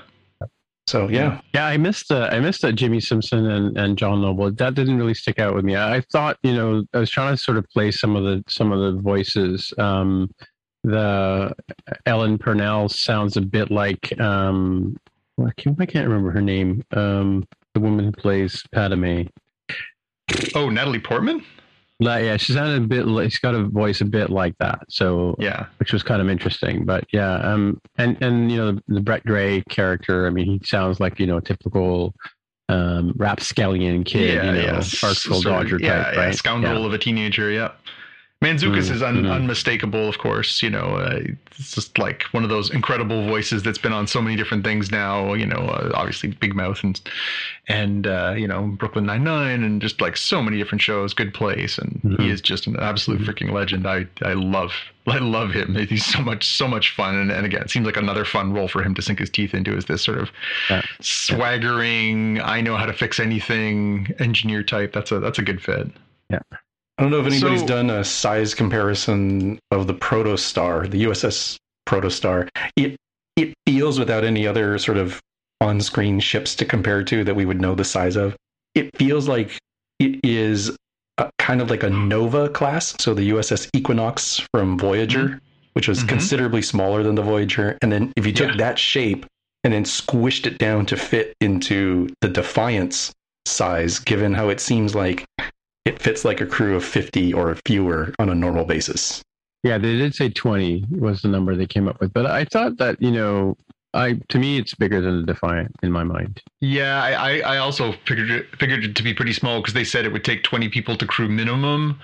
That to me said yeah. pretty darn small for a Federation vessel, especially one with the with those types of uh, of warp nacelles and everything. That seemed pretty small. Oh, they didn't have a lower decks either, like this. You know, everybody was up on the bridge, right? Yeah, I guess we'll see. I mean, obviously, exploring the ship comes in in subsequent episodes. We'll see, sort of, yeah. we'll get a scope of it. But yeah, it does it does seem small. But will t- 10 forward have an age requirement? That's right. They can't have any synthahol. Shirley Temples the whole way. But you know, right. because we know the size of Kate Mulgrew and therefore Captain Janeway, there's almost certainly somebody on the internet who said, okay, let's take the size of the hologram as shown on screen. Assume that's a normal It's human size, um, uh, uh, you know, bridge items like the consoles and the chairs, and then okay, what did we see for the bridge, and therefore how many decks does it have based on you know slicing it up? And there's probably somebody who's figured out a size online. Yeah. So I guess the the bottom line on this one, I want to know from you guys. So generally, we're in on all things Trek. Would you recommend this to someone? And will you want to watch this outside of the obligation of us doing this program together? I'd watch it. Yeah, I'd watch this like I enjoyed the um, the Bad Batch coming Mhm. into it from that angle. Yeah. Kind of a lighter um, lighter fare that I could watch any time of the day, whether that's for breakfast, lunch, um, dinner, of course, but like even kind of late night where it's like, oh, I kind of don't want to get too intense because I'm trying to wind down. This feels like a good wind down kind of show. Hmm. Um, And I don't know that I would recommend on a normal basis for folks, like unless I knew that they were like, you know, deeply into Star Trek completionism, or they had youngins who they might want to enjoy this with, or um, you know, some other factors. Because it, it is like if you came in like if you just woke up, you know, or maybe to be a little happier, if you crossed through you know, through time and you just walked in from like 1987 and you're like, hey, Star Trek's still going on. That's cool. I enjoyed TNG. What's uh, what's up? Like, I don't know that this is where I would like invite them to come watch. Um, Yeah. yet I think it is a good starting point for, for newer, younger fans. I think if you're an adult that's trying to get into Star Trek, I think there's probably better fare than this. Um, I think we could probably point to some other things.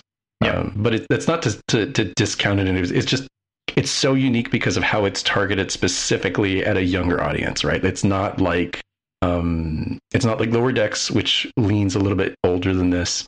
And even though I think the animated series at the time was sort of viewed as like, oh, that's for kids because it's animated, right? Let's go, no, no, that's just a very old school Western way of thinking about art. Whereas they, they, they did try to play it mostly straight for the animated series.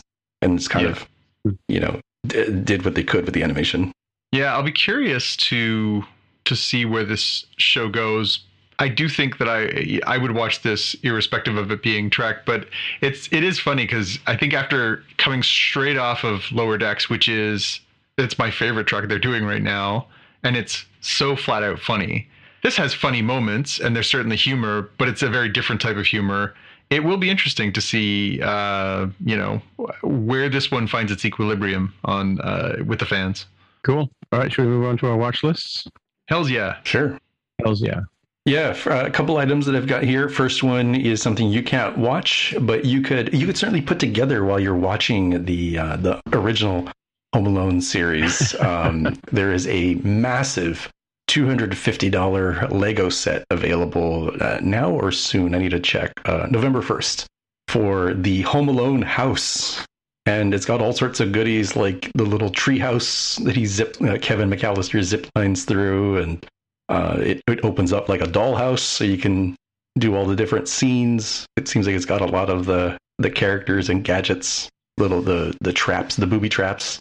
I mean, it's got I don't know which person this is from the the New York Knicks, but it's got like the, the little train system with the uh, the Mhm. stand up Yeah. dummies made to look like the, Number the 23, party's yeah. still going on. Hmm. Twenty three. It's not Ewing, is it? I'd be embarrassed if it. I should know this. But yeah, I mean it it it looks great.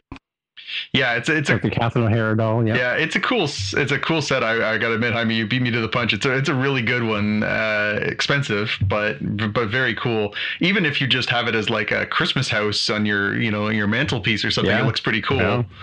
But um, yeah. It, it brought back that mind uh, the, the the old argument of what exactly did Mr. McAllister do to be able to afford that house and to be able to fly everybody to to France for Christmas holidays and everything else? And so there's a, a great Reddit theory that he was a, a like a mob lawyer or a mob uh, uh, mobster of some kind or something, and you know. Hmm. That he that he must he must be doing something untoward to be able to afford a house like that. yeah. I mean, really, if you go back and watch that movie, that house is amazing. Yeah. Like, it would be worth millions and millions and millions of dollars, especially in that neighborhood in Chicago. Yeah. And now it can be yours for just 250 bucks. Yeah, it is a pretty impressive like set. Even just, I mean, like you know, when I when I thought, oh, it's going to be like the living room of uh, a friend's people or whatever, but it, it's you know, and I have the the uh, Sesame Street house behind me, but um, it's a pretty big, decent set. I mean, it, like even just as a house goes, you know, um, and it's got all the sort of the fun stuff in there, like the the oh, this I guess the character has the two faces, the um, the two guys who played Joe Pesci and who's the other guy who plays the bad bad guys? Um, Stern, Daniel Stern. Daniel Stern. The, Daniel Stern must come with two faces, one with just the regular expression and one with the iron pressed into his face. You know, Yeah, yeah. the You can spin mark, his head right? around Yeah. and make him look uh, different ways. Yeah, and the grumpy old neighbor with the trash cans. Yeah, he's in this yeah, thing, and yeah. yeah. and then the the paint can going down the stairs as uh, the two are breaking in. It's, it's a fun fun thing. Yeah. And Kevin sitting down having his own Christmas dinner. Yeah. You know, yeah, and the cat door and all that Yep. dog door, I guess. No, it's it's It's the Bucks. It says the Bucks twenty three. I guess it's Chicago, right? It's Bulls. I mean- Bulls 23 is Jordan, so that would make sense.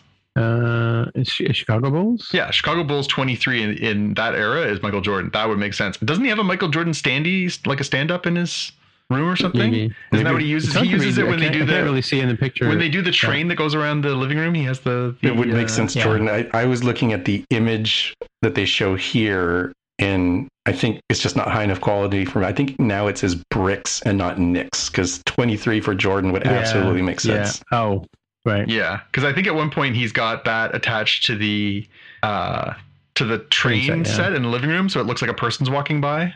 Yeah, Yeah, and the the reason I was like, oh, 23, it kind of looks like Knicks New York. Oh, wait, wait a minute. They don't go to New York till the second movie, and you're right. They were from Chicago or Chicago Yeah. area. Right, Mm. right, right. Looks good. Hours of fun. I wonder if they're going to come out with the Christmas Story house with the furnace. I mean, if this basement. It's does- a major All right. award. if this does well enough, maybe Yeah. they'll do that too. Yeah. All right, what's next time? Uh, second one here is the Aquaman King of Atlantis uh, miniseries, animated miniseries on HBO Max. Uh, there's three parts. All three parts are out now. I've only seen the first two because the uh, the third one just came out today and uh, prioritized Prodigy because we were going to talk about that on the show. But it it's very enjoyable. I've I've been, enjoyed this different take on a DC character that is style wise. It's kind of like Adventure Time if you've ever seen that on Cartoon Network. Oh, I love Adventure Time.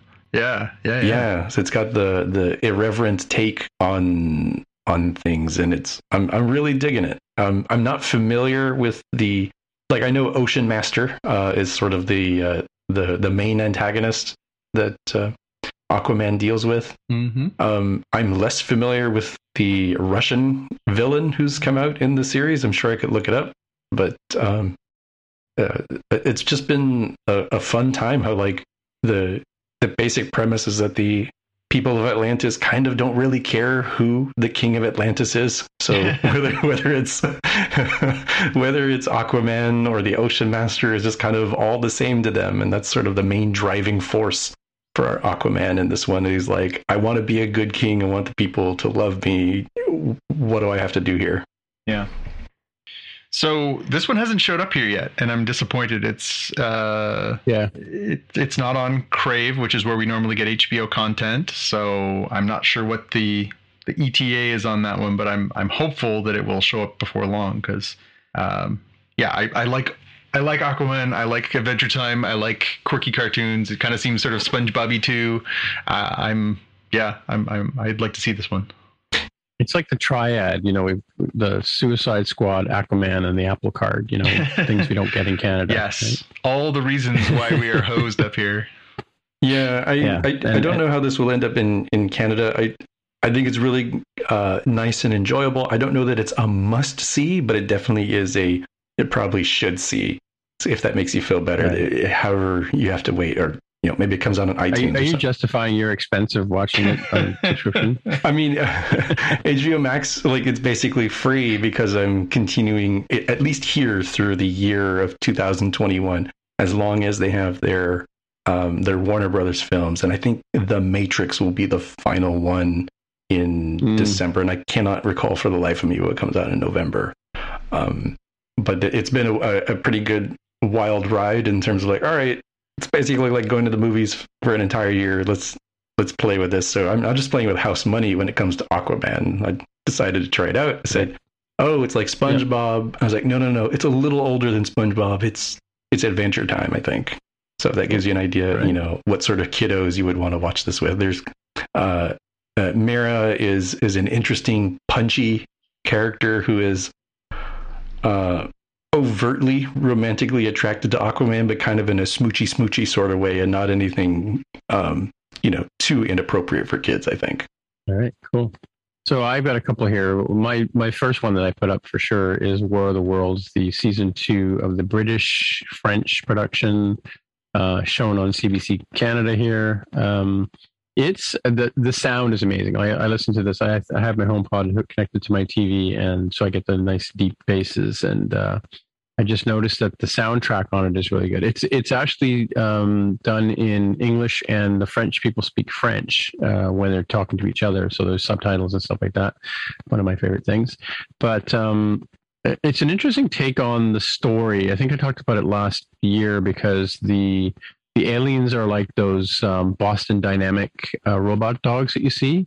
Um, very menacing, and um, season two's taken a turn in that uh, there are some sleeper cells, uh, people who didn't know that they're actually um, descended from the the aliens. They they were sort of planted on the planet, um, and it's a bit like uh, from a story plot point of view. It's a bit like The Walking Dead. In other words, don't get too hung up on some of the characters and thinking, "Oh, I really like this actor. They're they're really good," uh, because they may end up with a bullet in their head. Hmm. So yeah, so very strange. Like there were recent recent episode, we lost some characters that I wasn't expecting to lose. Yeah, uh, it's good. Um, and so Carol is a big fan of Dan Brown books, and so we've seen most of the movies, and uh, we were like Tom Hanks' portrayal of Robert Langdon. But the Lost Symbol started.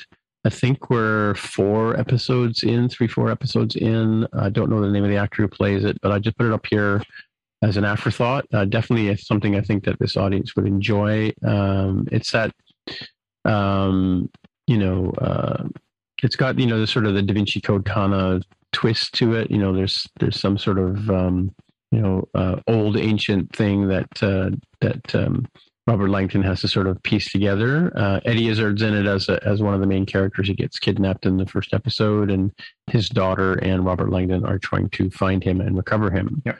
Um, really, really good show. Have you watched any of it? Any of it, John? No, I saw actually. I didn't even know that they were doing it until I, I happened to be out uh, Yeah. recently, and I saw a, a bus stop ad for it. Yeah, That's a what a waste of money. lost symbol, and was like, oh, that's a that's a TV show. I, I don't know how that one slipped through my radar. I also uh, have read all those books.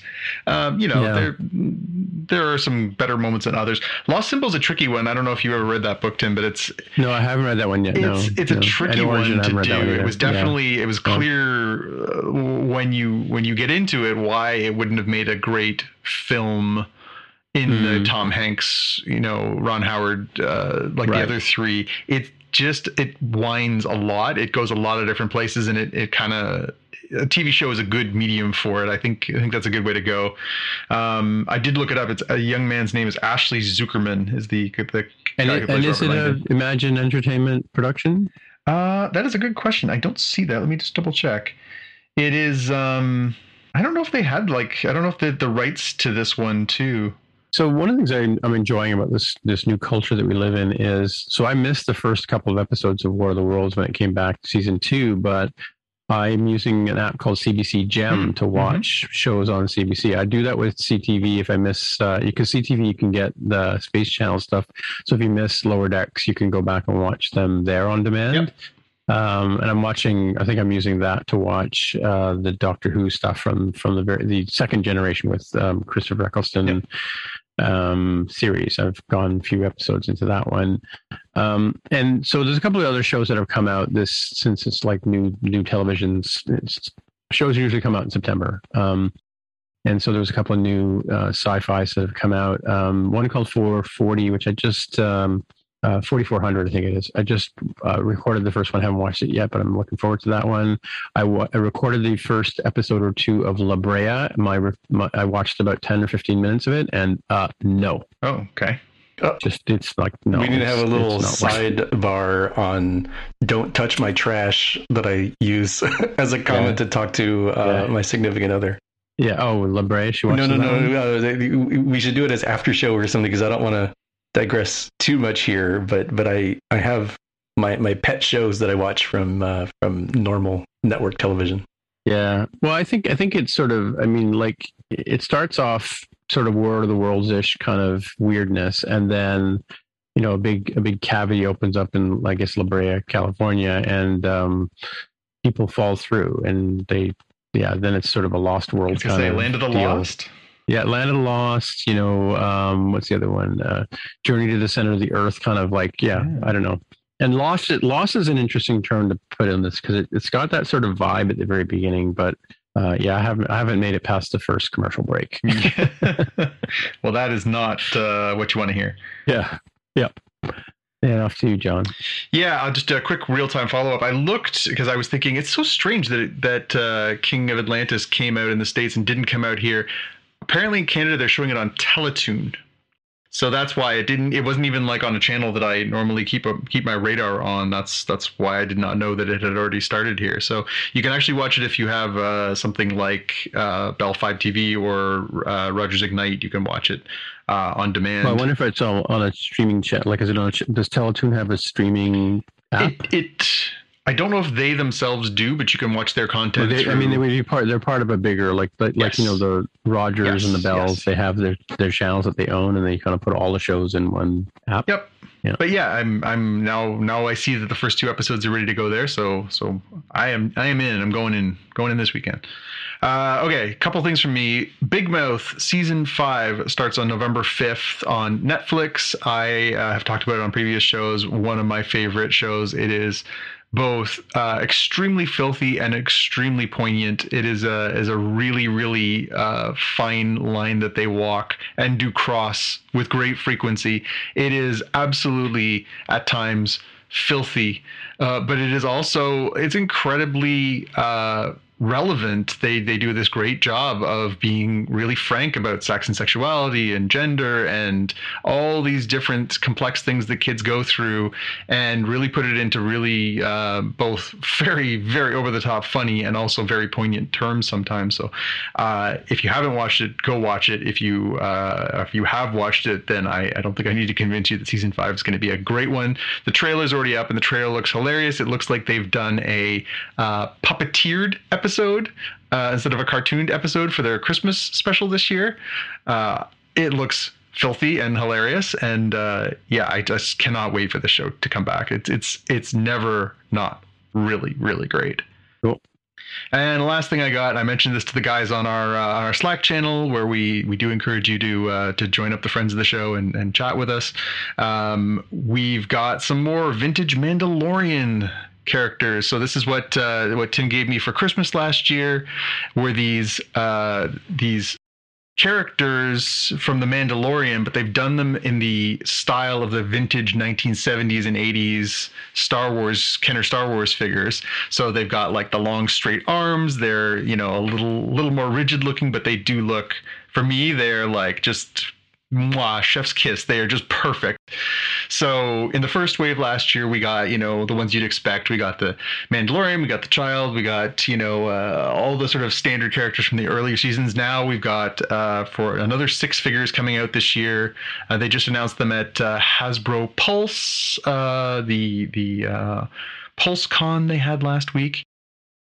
There's a uh, Boba Fett, new Boba Fett with his big baggy black pants on. We've got a Bo Katan. Uh, we've got an Ahsoka with her white lightsabers. We've got a Mandalorian all done up in his new Beskar armor. We've got one of the Imperial Death Troopers that uh, we see in the, the final season of uh, final episode of last season, and the armorer, the uh, mysterious masked Mandalorian armorer who who melts the Beskar down and makes the new armor for uh, for the Mandalorian. So yeah, very very cool. These will, as I mentioned to Tim, hint hint, these are right at the top of my Christmas list this year.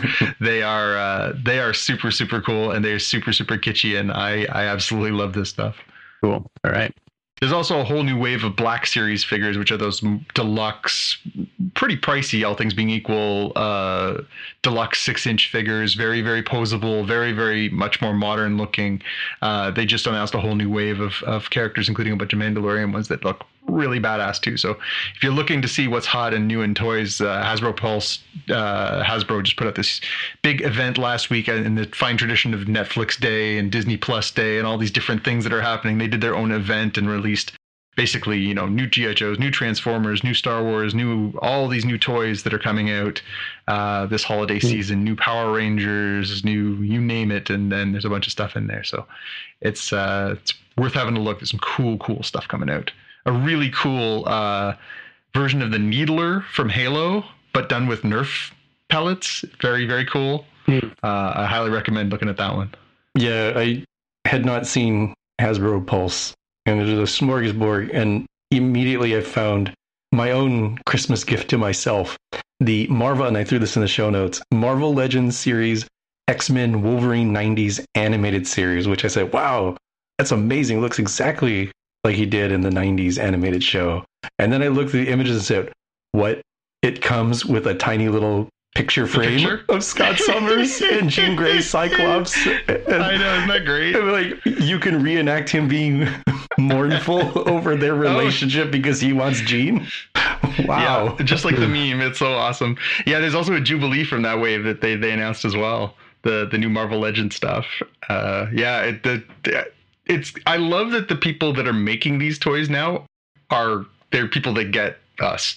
like it really is. Only right. people who watched this and lived it and get this could make this kind of stuff. Yeah, cool. All right. Well, I guess that's it for another week. Uh, Jonathan, if you want to get in touch with you, where do they find you? You can always find me on Twitter and Instagram as at JPK News. All right. And how many people want to get in touch with you? I'm on Twitter as at Dev of the Hair. Right. As usual, my name is Timmitra, T I M M I T R A. On the Twitter machine is where you'll find me. And so until next time, and we'll see you in the future. Bye. Bye. You've been listening to the Spotcast Podcast. If you want to find out more about the podcast or see the episode show notes, visit the Spotcast website at spotcast.com. You can get in touch with us on the website or follow us on Twitter at Spotcast. If you have feedback or questions, send us a tweet with the hashtag AskSpotcast. If you like the show, please consider recommending us to a friend, writing a review on iTunes, or pledging any amount at patreon.com slash spotcast. You can find details on how to help us on our website, spotcast.com slash sponsor us. Thanks for listening, and we'll see you in the future.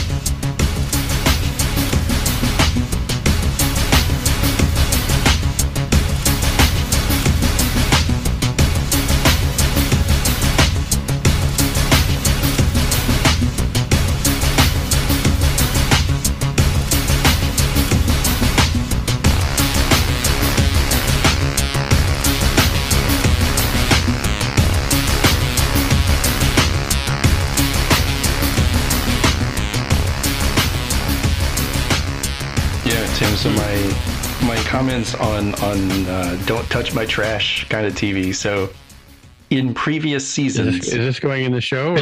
no this, this, can be this can be after show. It, it fits as after show. I didn't want to go because you mentioned okay. La Brea. Okay, so before I can talk about La Brea, I have to go back to a few seasons ago when two shows came out.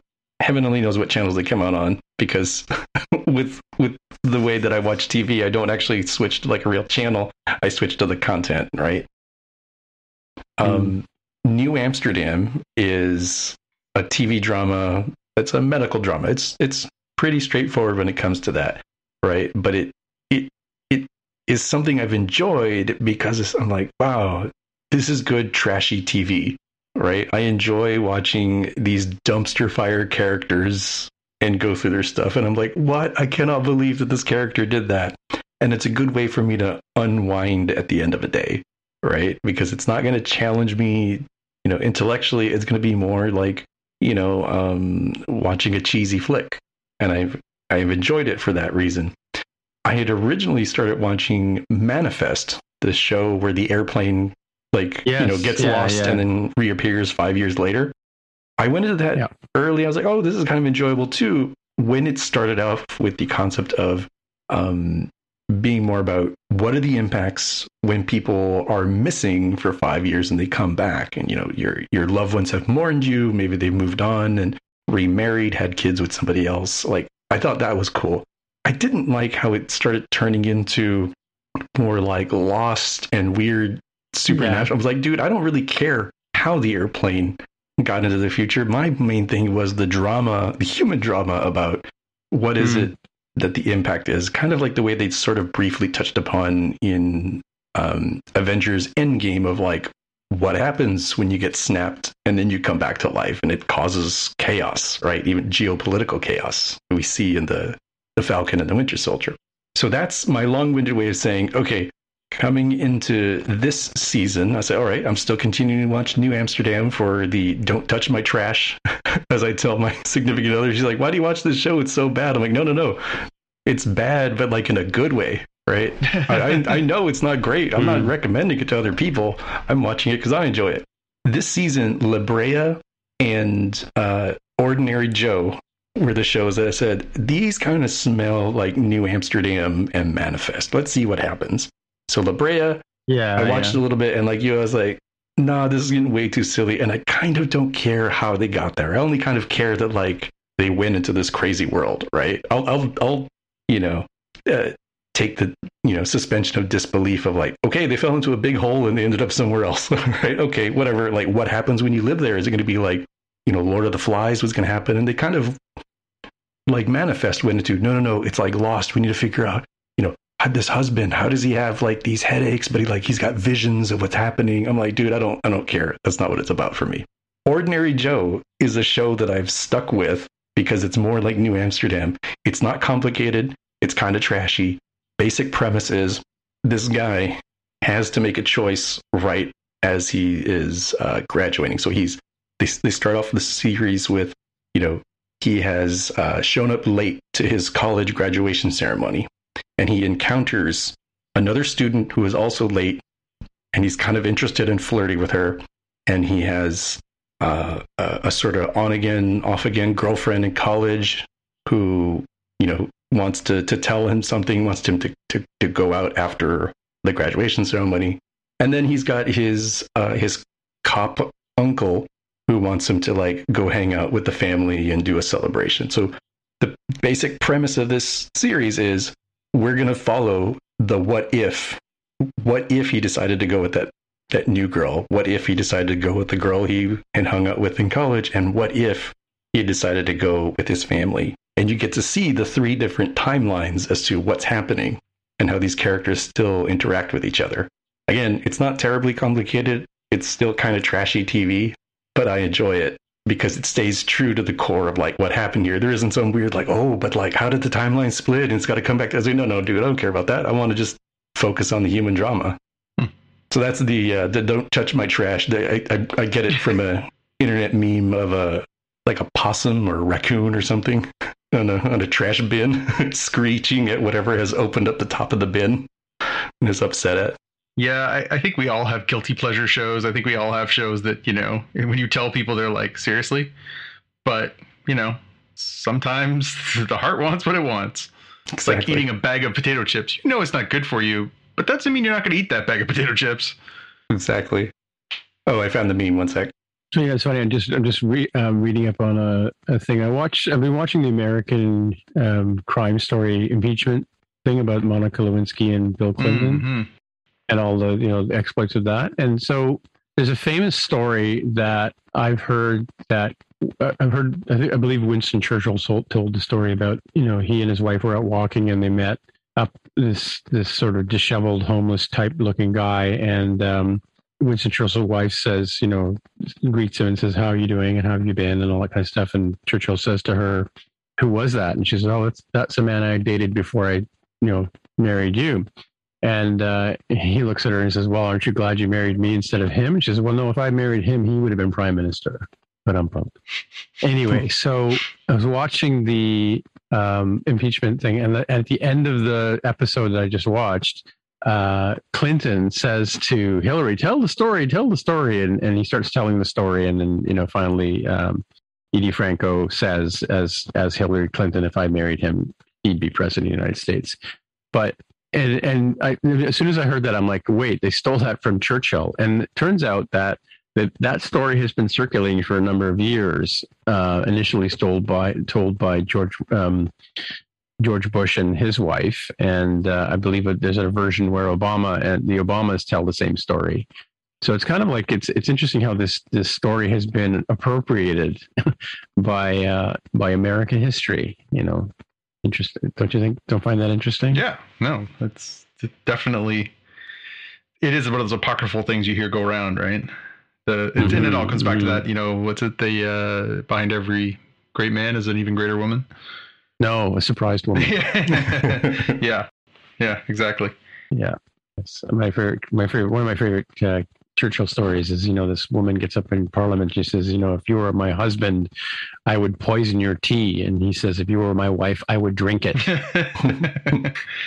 is a. Uh, I was just reading a piece about Churchill the other day where they were talking about how. Um, this new book basically systematically takes apart the legend and says, you know, the, yeah, the best yeah. part of Winston Churchill was that he was really good at, at, building his own myth. Yeah, it's interesting to see him portrayed in. Have you watched the? Is it the Queen, the one that's about no, um, the Crown? Elizabeth, the one that's no, the one about Elizabeth, which plays uh, what's um, uh, Matt Smith as uh, no, that's Prince Philip, right?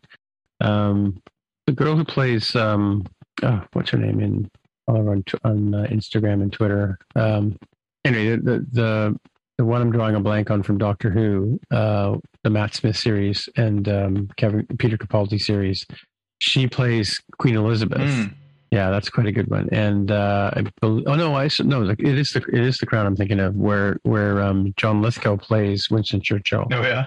Um, and and it's not a very reverent story. It's like he's you know he's old and he's ailing and he's you know uh, he's you know basically running the country with an iron fist kind of thing. And and uh, but they're showing him as a you know not a not a you know not the great monument that we we think of when we think of Winston Churchill. Mm-hmm. Yeah. Sort of more human human like not human but just sort of yeah ailing and a bit full of himself. About the time that he gets uh gets tossed out right? So yeah. mm-hmm. have you watched the crown at all no, Sherry watched the whole shebang and said it was amazing, but uh, I don't know. I, yeah. I, struggle. I mean, I I don't know if you know this about me, and I'm going to launch this across for our, our, potential listeners, but I despise the fact that we are still uh, monarchy. A part yeah. of, well, we're not technically part of the monarchy, but we are part of the Commonwealth. I hmm. think it is long overdue for Canada to be a republic and stand on its own two feet. I think that that era of being in any way beholden to the crown is is long, long, long overdue for getting rid of. Um, I think we should be a republic, and and that's that. And I hated the fact that our uh, previous government to the current one uh, basically retied even stronger ties to the to the uh, the crown because I think it's a waste of time, money, and and attention if you pay attention to these people, all they want is more attention, and that's not good for anyone. Yeah. so I don't like true. to indulge in anything that has to do with the uh, British monarchy because I think it is both outdated and, uh, quite frankly, um, uh, not befitting of the times that we live in. Yeah. Well, yeah. I'm sure it's good television, and I I like a lot of the performers who are on it. I'm sure it's great TV. I just uh, I would probably spend all of my time yelling at my screen. So I don't know that that's the best use of my time. Mm. Yeah, I haven't seen any of it.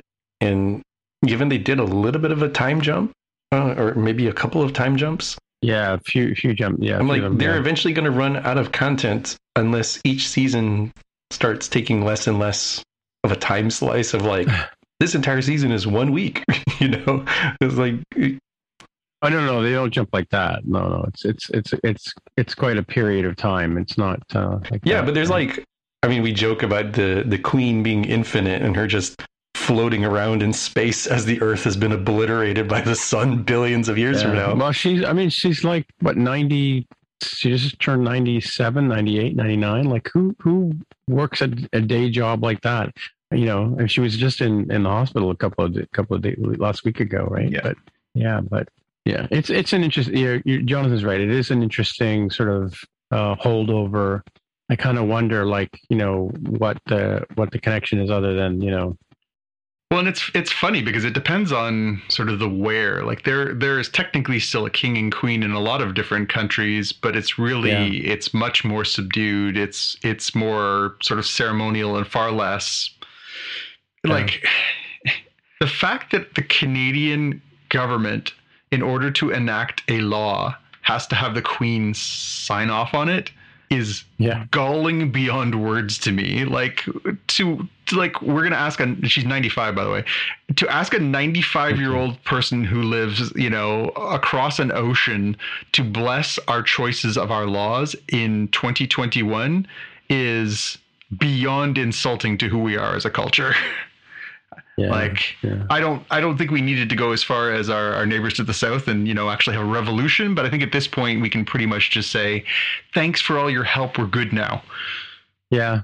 You know, we actually have to have a, a governor general here whose job it is is to be the liaison with Buckingham Palace. Like I'm pretty sure I could yeah. save us a few tax dollars here, kids. Yeah, yeah, yeah. I was just wondering like how much of our tax money goes over there, right? Yeah, I, I don't know that there is much of a contribution beyond you know ceremony. I'd be much more outraged if I was a, a, UK citizen. Although if I was a UK citizen, there's a lot more reasons to be outraged than the monarchy. So, um, yeah. you know, start at 10 Downing Street, work your way up.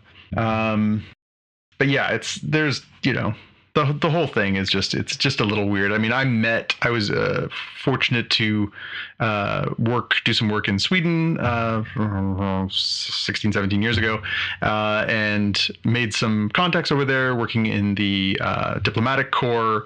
The king and queen of Sweden came to Toronto for an official visit. I was fortunate enough to be invited and got to meet their majesties and it was a neat experience, but you know, it wasn't like it wasn't a ridiculous amount of pomp and circumstance. It was really it was a cocktail party, you know. Like it was not like mm-hmm. you know when the queen comes here, it's you know red carpet this and Your Majesty that, and it was just like hmm, really okay. I just feel like. Mm. You know, this day and air, day and age, the idea that there is this, you know, this group that are subsidized by the public for any reason just seems extremely elitist and, and really out of step with the times. I mean, we talk about the one percenters in the states, but man, if that's if that's upsetting to people, where should this fall? Take your take your love for for Queen Elizabeth and place it elsewhere that is uh, less political and and even older. So Queen Elizabeth, ninety five years. Angela Lansbury, 96 years, and Betty White, See, now, topping out at 99. Betty yeah. White at 99. Now, Man. these are some leaders I can get behind. Let's see. So right. Betty White, if she can make it through the dark winter here of, you know, renewed COVID, perhaps, uh, January 17th, 2022, yep. she'll hit the century mark. Nice. Man, William Shatner feels flat out young at 90. Dang. wow. Mm-hmm. Maybe he played uh, Indiana Jones. Going too soon? Jonathan's hung up. Uh, yeah, no, I. Uh, um. Can we at least, compared to the last couple times I've seen uh, Harrison Ford in a uh, film, he's getting a little old manish. He's a little hard to understand. He's he's sort yeah. of mumbles a lot, and I keep thinking, can we at least try and find a way for him to be articulate in this next one? Like, Mm. There's a running gag on one of the pods that I enjoy, uh, uh, Hollywood Babylon, where they, they they make fun of him mercilessly. It's like you know, hey Harrison, how do you how are you enjoying your new role? Well, this is really good. Like that's kind of how he's doing his parts now. It's pretty bang on. Yeah, good stuff. Yep. Yeah. It's all good. It's all good, man. Yep. Jaime, if you want to really go down the rabbit hole on the uh, the Disney Pulse stuff, they have these ones they call um, uh, uh, HasLab. And HasLab is basically this uh, if you pay for it, we will build it system where if they get enough backers, they will build certain toys and accessories and stuff like that. So the, in some of the stuff they've done in the past couple of years, they did a, a full sized uh, Jabba's sail barge from Return of the Jedi that fits like hmm. the the three and a half inch figures but to scale, it's massive. It's like four feet long and amazing. It cost I don't know four hundred dollars or something like that. But like if they got whatever it was, ten thousand backers, it was like Kickstarter, but but through Hasbro with all the licenses. And they basically said, you know, this is what we're thinking of making. If we can get 10,000 people, we'll build one. And they got enough and they built them.